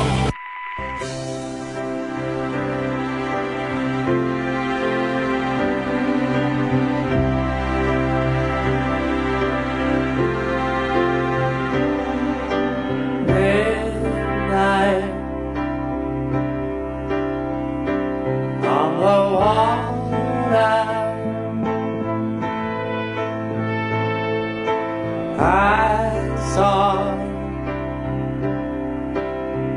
the ocean's daughter walking on the way she came, staring as she called my name, and I can't get it out of my head. No, I can't get it out of my head. Now my whole world is gone for dead. 'Cause I can't get it out of my head. Break down on the shoreline.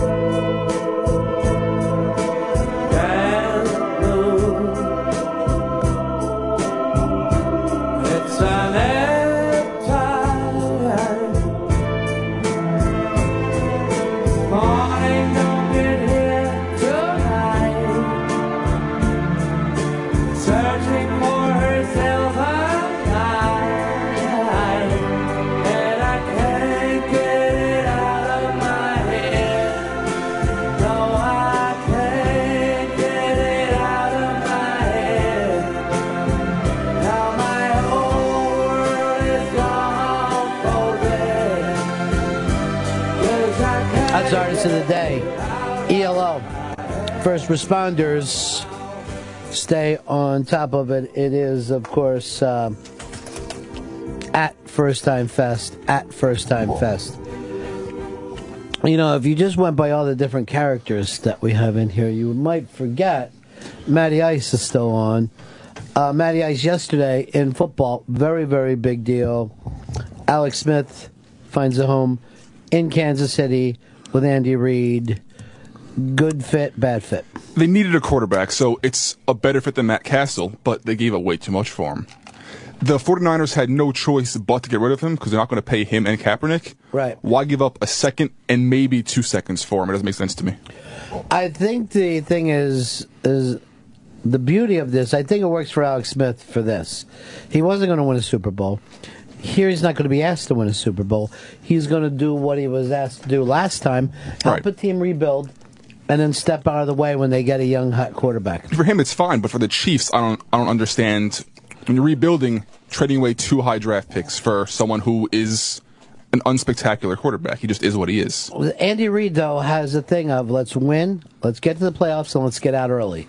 So that's what he's after doing. It's got to go longer. That's his goal. Andy. Uh, yeah, and this the, the the stuff that he gave away may help him get out of the uh, Playoffs as soon as playoffs possible. and for over the next couple years. He You're doesn't an wanna An- be too You're an successful. Andy Reid guy, though, right? Hicks? I like Reed. Yeah, I like him. I think this is fucking good. I think combined with Jamal Charles and Alex Smith, this is looking really good. And Andy Reid fucking coaching the guy. And Dwayne Bowe. Yeah, and Dwayne Bowe. He has he has fucking decent receivers. If he could catch the ball. But there's All right, no let's play line. the percentage game. What percentage Andy Reid wins the Super Bowl in Kansas City? As many years as you want, as long as he's there and they're there. As many years as you want. Yeah, that Andy Reid and Kansas City together win a Super Bowl. Three. Three percent. What do you got? Three. Seventy-four percent that he won the Super Bowl. Seventy-four percent, Fez. Uh, ten. All right, I think three is a little high. Uh, I'd like to say zero, but how can you prove zero? So I'll just say zero point one one percent. I was debating one, but I give him the benefit of the doubt just to be nice. You know what? Doubters and haters of Andy Reid. Seventy-four percent. At this point, it looks good. It's looking good for them. It's always looked good in Philadelphia for the past fourteen years. What looks good in Kansas City? I just told you. Running game, receivers, Alex Smith fucking coming in. Eh, Who's he running behind? They're going to fix the fucking goddamn offensive line in the draft. That's another question. What percentage that Alex Smith gets carried off the field injured because he can't be protected in Kansas City? He's tough. Before halfway through the season. That would be who gives a shit percent. And the Chiefs fans are known for cheering when the quarterback gets hurt. Also, that happened last year. Happened once. There's only six of them out there. Arrowhead's going to be fine. It's all looking good. It's all looking the fucking up for Look the it up Chiefs for the franchise. Chiefs. Yeah. Yeah, Matty Ice. Mm-hmm. Yeah. I, it doesn't sound like you fucking actually think Nothing that. has good happened there since Len Dawson. That's how far you go. go Got to go back. What's wrong with optimism for that franchise? What's wrong with that? I mean, I'm a huge fan of Jamal Charles, but he's not going to do it himself. I know. That's why Alex Smith is there. Alex Smith. Yeah. The leader. He's pissed. He's fucking. He's he's looking to fucking. And make, you were, yeah, by the way, you were with me when we weren't picking the Niners because of Alex Smith. And when Fez says Kaepernick for, made everyone forget about Alex Smith, we all laughed in his face. And why would we care to remember Alex Smith? Now And he'll have now a- just because Andy Reid picks him up, you're like, we're on our way. they'll have a chance to shine. All right, what is this NASCAR story? I'm trying to wrap my head around it. I It's don't it's the completely understand it. controversy that no one knows anything about, really. Somebody was suspended, right? Jeremy Clemens is suspended indefinitely. He's a nobody driver. He's he's the, a one man crew. His own company and everything. Uh-huh. But he was suspended for making a racial statement to an MTV reporter that was not aired. It was not recorded. It was not written into a magazine or website, but he said it. She wrote it down. She went to NASCAR. They called him and said, "Hey, did you say this?" And he said, "Yeah, that was me." Here's what I don't understand. If you're the reporter, your job is not to go to NASCAR, it's to go to MTV. Whoever MTV is waiting for, they need to put this thing out because that's what your job of a reporter is. Yeah. Now instead, it won't be published, and no one's going to ever know what he said unless she tells All them. right, what's the person's name? Jeremy Clements. All right, I did find it. Jeremy Clemens actually said this allegedly. All Asians can suck my shit, fuck farts. Which, that's pretty bad. Fucking. That, this guy should be drummed out of the whole thing. He should be drummed out of the core. he should be branded. Yeah. He said, he said it was racist by term, but not by context. So it wasn't about anybody. It was just a racist term that he threw out in conversation. I know what he said. He said they're trying to Jew me down. it's exactly what he said. Or he said they n rigged something. or let's go Dutch treat. Whatever it happened to be, he was not thinking it out completely. Uh, first responders, first time fest, first time fest at first time fest is the way you play it on the Twitter game. Um, it comes back to the thing though. If you say something racist and no one hears it, did you say anything racist? Just deny it. No, I didn't like, say can that. you say something nice and racist while you're in the shower by yourself? I don't Yeah. see why not. Yeah, you can. No one hears it. You're not a Uh, Or- racist. or, or are we at the point you can't even think anything racist? Because I will tell you this, and I think that it goes to show how far the country has progressed, and we're doing great. In Mississippi, them it's all over the news today. Uh, a person, a gay person that was running for mayor, was murdered. So to see us moving along at that kind of progress Damn, yo. in my lifetime, I never understood it. There must have been a huge fear that this guy was going to get elected. The reason why I said that, and thanks for the give and take, is that when I was a kid, they would have said black man was murdered in Mississippi, but we've moved out of that into uh, forget the racial part of it, it's just sexual part. America, you're coming on strong. We are growing. It's it's it's good to see.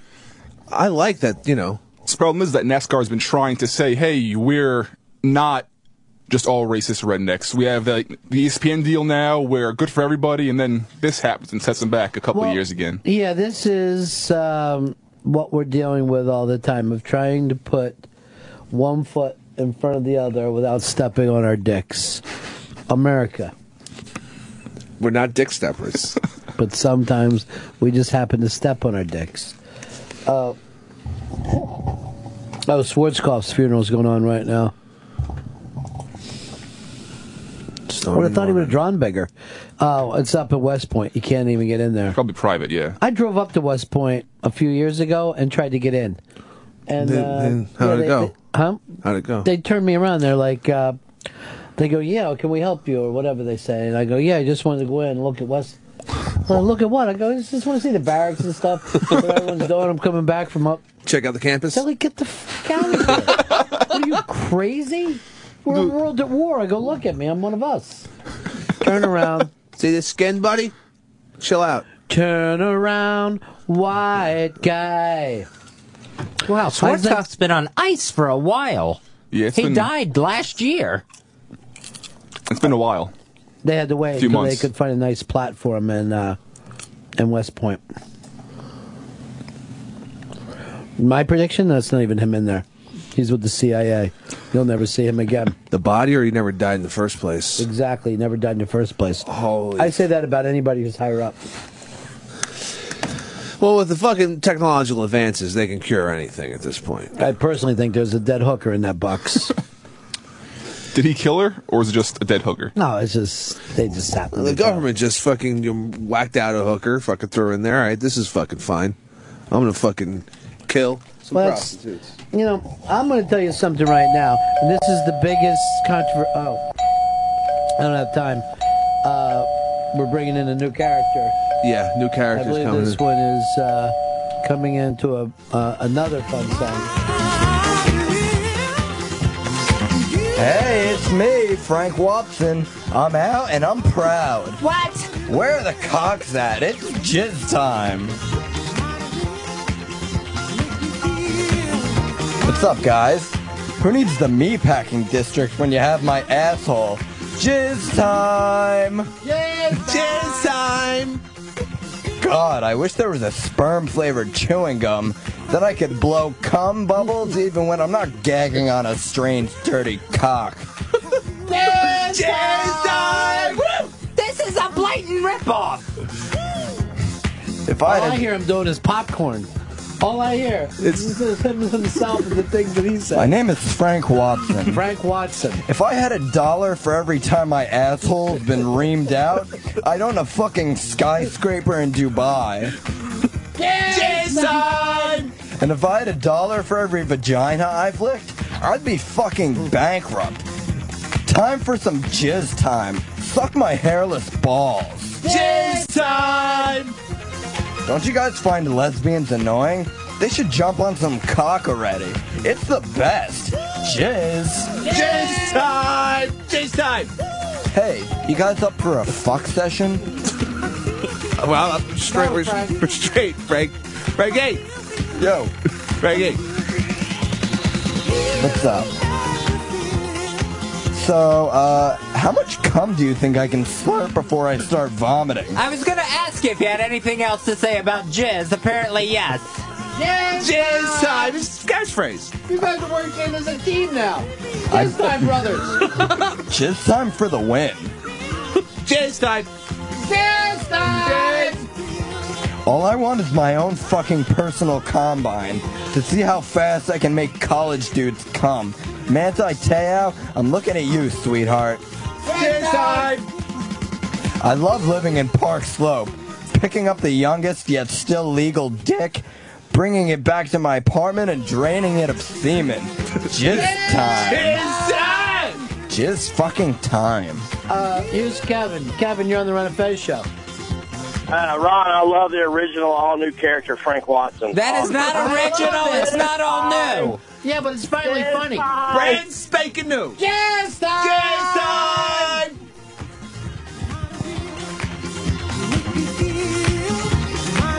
Frank Watson dancing up a storm. What kind of guys you like, Frank Watson? I'm into mostly Puerto Rican and African American males. You don't like white dudes? I mean, Emmanuel Rodriguez was just here. I mean, I will be with a white dude if I have to. If I have to. When did you move to Brooklyn? Uh, it's been so long. Uh, About three years ago. It's not that long, Frank. For me, it is. Jazz, time! Well, he doesn't improvise, does he? Improvising is not for him. I like So- a catchphrase like this, though. Jizz All time, yeah. Two fucking characters. Two out of fucking four, fantastic. 500, batting 500. Yeah. It's, I, I, am happy with that. I'm happy with it. I mean, I want to aim I'm for better. ecstatic. want to aim for better, but shit. This last one is a disqualification. Why? It's not an original, all new character. Yeah, it is. He did it before. He did it last year when he was all locked up.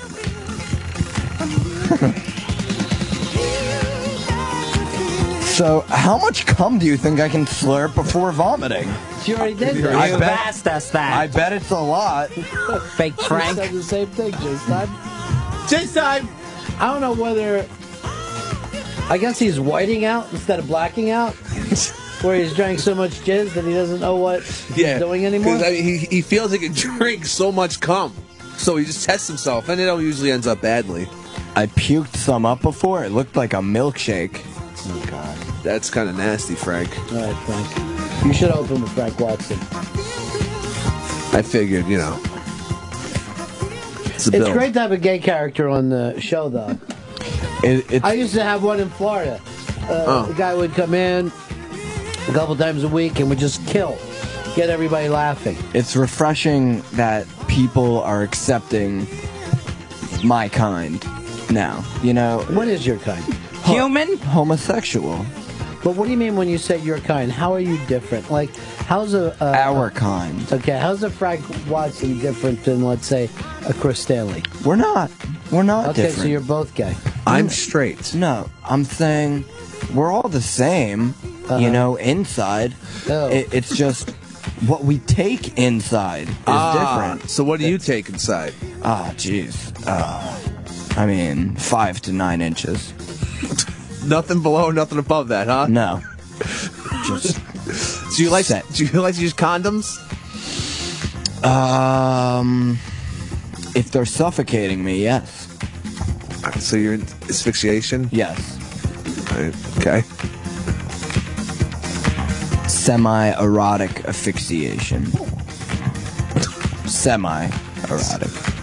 So it's not fully hard. No, uh, no it, it's fully hard. It's just uh, some of it's pleasure, Yeah. some of it's hobby, you know. This is the worst possible. You're not gay. You can't do this. I I am so gay. Frank Watson. Frank Watson. And Frank Watson is uh, someone else's character. Mine. I did it last year. I don't remember you doing jizz time. This is preposterous. No, I'm not going to do jizz time. I am I am Frank Watson. I am my own human. Okay? You cannot say you created me a year ago. Baby, I was created in the womb. Whoa! Oh, Shit, Frank Watson. Jizz time. That's not a jizz time statement. Jizz time. You're on, dude. You got this. I don't know what to say other than let's fucking dance, baby. I just want to fucking dance. Dance and suck, right? Suck and fuck. Cox. What? Are you part of Are you just on Junior? This time. This dialogue's flowing a lot easier than everything else today. Oh, you mean like shit show? Oh my god. I guess jizz time. Jizz time! Wow, Fez has joined in on jizz time. I, I am. I am no part of jizz time. Uh, Oh my god. Anti-gay. That's that's gross. Dude, you don't want any jizz time. That's disgusting. Who's your favorite recording artist? Frank. Male or female? Male. Uh, probably Michael Bublé.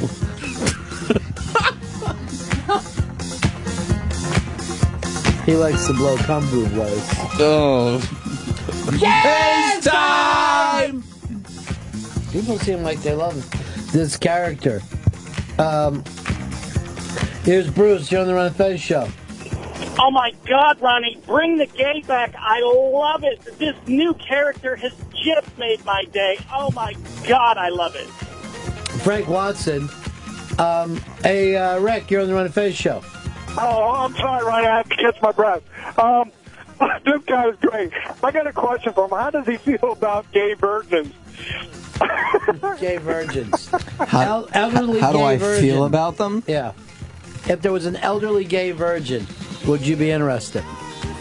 Would I be interested? Yes. No, but I know millions of wonderful, eligible bachelors who would love to meet a man who is a virgin and is on a little bit older than myself. I, the, the, the demand for Just a little bit.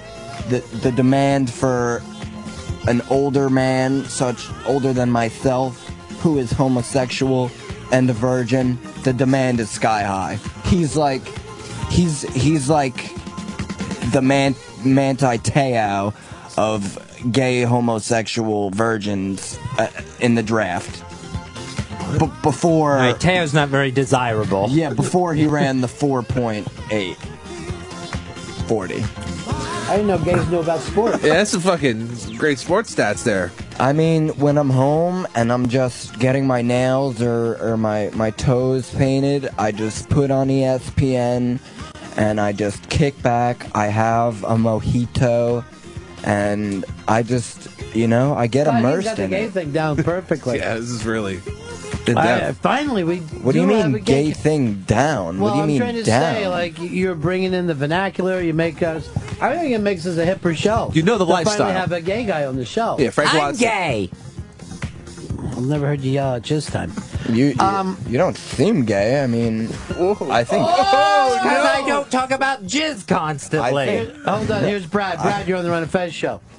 Obviously, his favorite recording artist, Ronnie, would have been Morris Day and the Genius Time. Don't encourage him, Brad. Mike, you're on the Run and Fez show. Yeah, in South Carolina, we're a little upset because it's jizz time. Jizz time.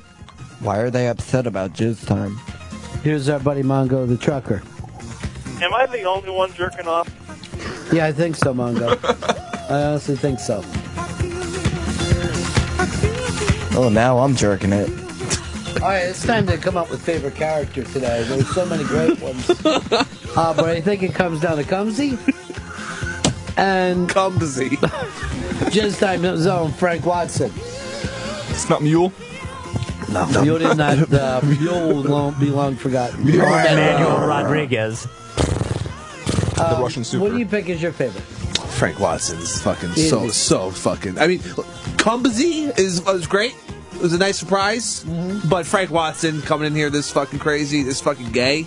Right. Love it. I I'd, love it. I'd love to meet this Cumsy. He's so great, he stays in character. What character? That's Frank what Watson I'm seems saying. more original. You guys are So you like Frank Watson? It's not original. It's been done, right It's- down to the name. Yeah, Yeah, I've, but if it's it's not been being done anymore. It's been done since about 1988. Oh, shit! That's the exact fucking date, too. That's the exact fucking date. Uh, Mike, you're on the Run and Fez show. and he shut down on it. Jizz time! Jizz time! Jizz time! John, you're on the Run and Fez show. I'd say what? Jizz time! I wonder if these interns have to go back to school. What did you learn? Well, they yell jizz time in the real world. Um, they don't seem to give a fuck about too much. so most of this book stuff seems lost. And they, the the one guy, he just pops an inordinate amount of Molly, and it's just really unhealthy. Hey, I don't need you judging my lifestyle, Frank Watson. I don't know if there is an ordinate amount of uh, Molly that you can pop. There is under 25 milligrams. Uh, here's Wes. You're on the Run of Fez show. Yeah, I just wanted to point out that Fez isn't really gay, as he has never acted on it. He just wants to be gay, and I am gay. Jizz time. Jizz time. Oh yeah. I don't know. More people seem like you're into Frank Watson right now.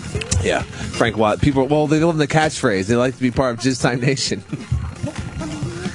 I think. Uh, I what think about Bob's your uncle? I'm voting for Cumsy. Bob's your uncle? That's what he said, right? Mm-hmm. That was great pressure. Great impression of Cumbzy. Will it be? Yeah, it's because like this is what he told me. His last name's Cumbersnatch, so you know. Sean, you're on the Run of Fez show. Hashtag jizz time. Jizz time. Jizz time. Tony, you're on the Run of Fez show. Hey man, Yeah. just go, just go to a little town called Goobertown, Arkansas. Jizz time. Jizz time. It's fun. Goobertown. Um, Hicks, you even know where the phrase "just time" came from? From my dick, my dick, my dick, my dick. You're gonna shoot my dick. Um, Matt, you're on the Run and Fez show. Hey, Frank, what's cum taste like? Jizz time! Well, it's- it, it depends on the person. Sometimes it tastes like lobster, and then sometimes it tastes like tomato soup. That's weird. Hey, you asked. They're doing a, a hashtag jizz time suddenly popping up uh, with the original Frank Watson. Welcome to the Ron and Fez show. Uh, Frank Watson's alter ego at Joey Gumbo. Look him up on Twitter, Joey Gumbo. Okay, careful. Mark, you're on the Run and Fez show. Hey, is this, uh, is it, are you going to change the name to the Ron and uh, Frank Watson show? There is just early talk about that right now. Ye- hey, sir, you bite your tongue, all right? Because Fez Watley is an internet legend. Radio legend. Yeah, there we go. Whatever. Okay. Whatever we're on. We're on the internet. That's what we broadcast Jesus. on the, the, in- internet. the interweb. Uh, Chad, you're on the Run and Fez show. Yeah, it's about time the show gets a real fag on it. See what this Frank Watson does? Good dancer, too.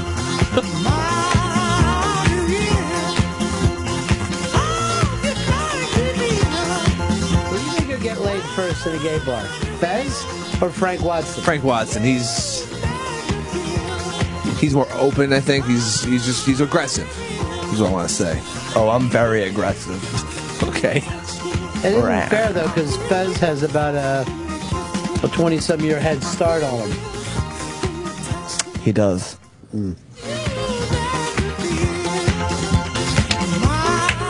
Nice. Don, you're on the Run and Fez show. Hey, Frank, uh, what do they call uh, cigarettes in England? A fag. He never knows the inside. He never knows what direction to go. Fez, is this like watching the young Fez Watley for yourself? No, it's not at all. That disappoints me. Because Frank Watson is not an original character. You were supposed to come up with four original characters today. Let me explain to you if you want to do a gay character. You've got to be angry, monotone, and redundant. If you can get that down, I'm all of those when I'm depressed. it's just over and over and over. Don't move off of it. I think you'd have it down. You know what? I am sick of this being made fun of gay shit. That's All right? That's good. That's good. Frank fucking Watson. Remember the name. Good. Because I'm coming on your faces. All right. Oh so God, now that's jizz time. That's jizz time. Fucking jizz Turn time. it into a gay Hulk Hogan. Mike, you're on the Run and Fez show. Hey, Nick, I was going to say with Frank Watson on the phone, Fez is no longer a standalone fruit. Oh, that's nice. Sweet. Thank you. Like um, a blueberry. Stand alone. Stand alone. Stand alone fruit.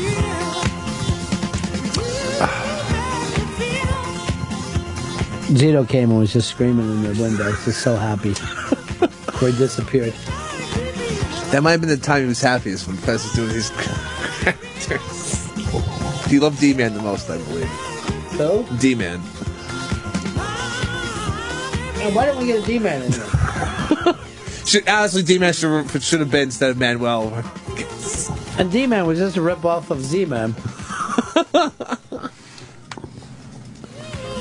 all right. Well, good job, Frank Watson. Thank you. You were the winner of the day. I win everything. Wow. Confident. All right, let me get back and actually talk to somebody. Who, Yeah, I gotta go get an STD test. Okay. Just kidding, I have them all anyway. Okay. Let me talk to Matty Ice now. All right. God bless. Okay. What? About sports. If you had to pick today, who's winning uh championship, NBA championship this year? You got to pick today. The Heat. The Heat have it. I'm being a boring dick, but fucking it's, Yeah. it's they're just too good. OKC. Really. My prediction is, uh, I honestly think LeBron twisted ankle. I've had this thought in my head. It's not going to be something career-ending, but he's not going to be able to play the end of the season. I just diminish his powers. I just don't trust a Westbrook in a big spot at all. He'll shoot thirty times. I remember when we were saying that last year, the exact same thing about LeBron.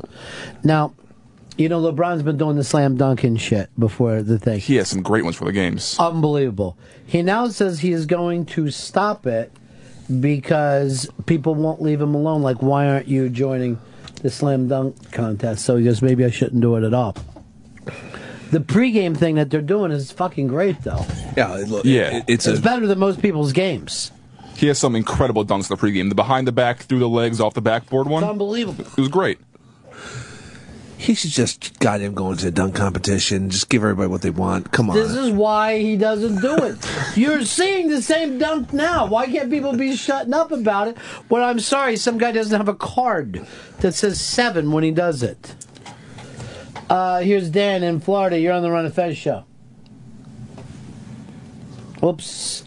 Frank Watson, take your fucking thumb off of that. Thanks. Uh, Dan, go ahead, buddy. Hey, what's up, man? Yeah. Hey, where's Manny? Is he there? Yeah, he's right Want to here. dock with you, buddy?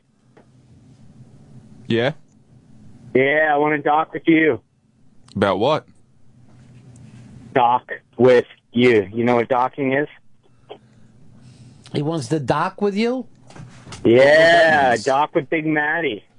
What do you mean by that? What's that? I want to feed my cock into his little foreskin. Sounds like Frank Watson. Oh. It sounds disgusting. I wanna talk with you all night. Boy, this is turning into a very gay show. Just time. Just time. First responders at First Time Fest, at First Time Fest on Twitter. Sling Blade, signed DVD by Billy Bob Thornton on the line. Oh, they actually wrote. Many thanks to uh, Run and Fez first responders for your kind words. That's very nice. The I Bang for your generosity, and Ron Bennington for having us in. No, I'm not going to read the great part, but that's very nice. I only get comfortable if Opie calls me the great Ron Bennington. I wish Pepper would say it once. What, the great Ron Bennington? Yeah. You're the great Ron Bennington, obviously. You never say it, though. I just did. But I mean, without me fucking pressing you to say it. I mean, don't you see what I'm going through here? Don't you worry. I'm like one of those uh, fucking bad girlfriends that has to go like this. Am I pretty? Am I pretty? Would you just say it then if I am? Ah, God, yes, you look good. You're presentable. You are a presentable woman. All right? I mean, you got clothes on, right? I'm not humiliated to be walking down the street with you. Good time! You're keeping it together, Jizzy. That somebody has already went out there and copyrighted fucking jizz time, and they're selling T-shirts. That's ridiculous. Uh, it's time to be- give out the uh, big prize to our first responders, and damn, do we love them so. They're so great. If when I call you Jizz Junior, that's a weird nickname. Uh, let's go over to WV. I'm sure that stands for West Virginia. Big Red picks up the big prize. Yeah. Anything you young fellers gotta promote today? Unmasked with Robert Wall. That's coming up Monday here at the SiriusXM studios. Go to the iBang to be part of that studio audience. That's going to be four in the afternoon. The iBang has all the details for Unmasked with Robert Wall. That's going to be a good one. I'm looking forward to that. Fuck yeah, Monday, baby. Anything for you? Uh, new Dave Max Sports program on uh, Riotcast.com and iTunes. Did you guys already do it? Yeah. What was the big topic? Jizz time? No, no jizz time. It was a good old time. What'd you guys talk about? Basketball. Basketball. That's, that's what we got. And what did you do? End up picking uh, who's going to win it all? Not yet. Who's your MVP? LeBron. 'Cause It's it's just it's too dominating over everything. Where do we twist his ankle? Then everybody's going to look to me like I'm a fucking seer. Matty, I don't want you to feel bad because you don't have any crazy character. No, it's fine with me. You know, I don't know whether you want to play gay or English or Mexican or Russian or yeah, Missouri. or Missourian. All right, uh, that'll be it for us. We'll be back in here tomorrow for a Friday show, which means drinking days. We're going to drink it from the start of the show to the end. Pound alcohol. And eat oxys. That's it. We'll see you guys back in here tomorrow. Uh, Jennifer Ward, uh, love you, sweet girl. And uh, see everybody back here tomorrow.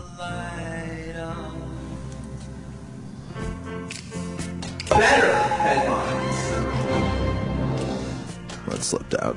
And Uh, that's the end of my show, donk. And that's the end of my show, donk. And that's the end of my show, donk. And that's the end of my show, donk. And that's the end of my show, donk. And that's the end of my show, donk. And that's the end of my show, donk. And that's the end of my show, donk. And that's the end of my show, donk. And that's the end of my show, donk. And that's the end of my show, donk. And that's the end of my show, donk. And that's the end of my show, donk. And that's the end of my show, donk.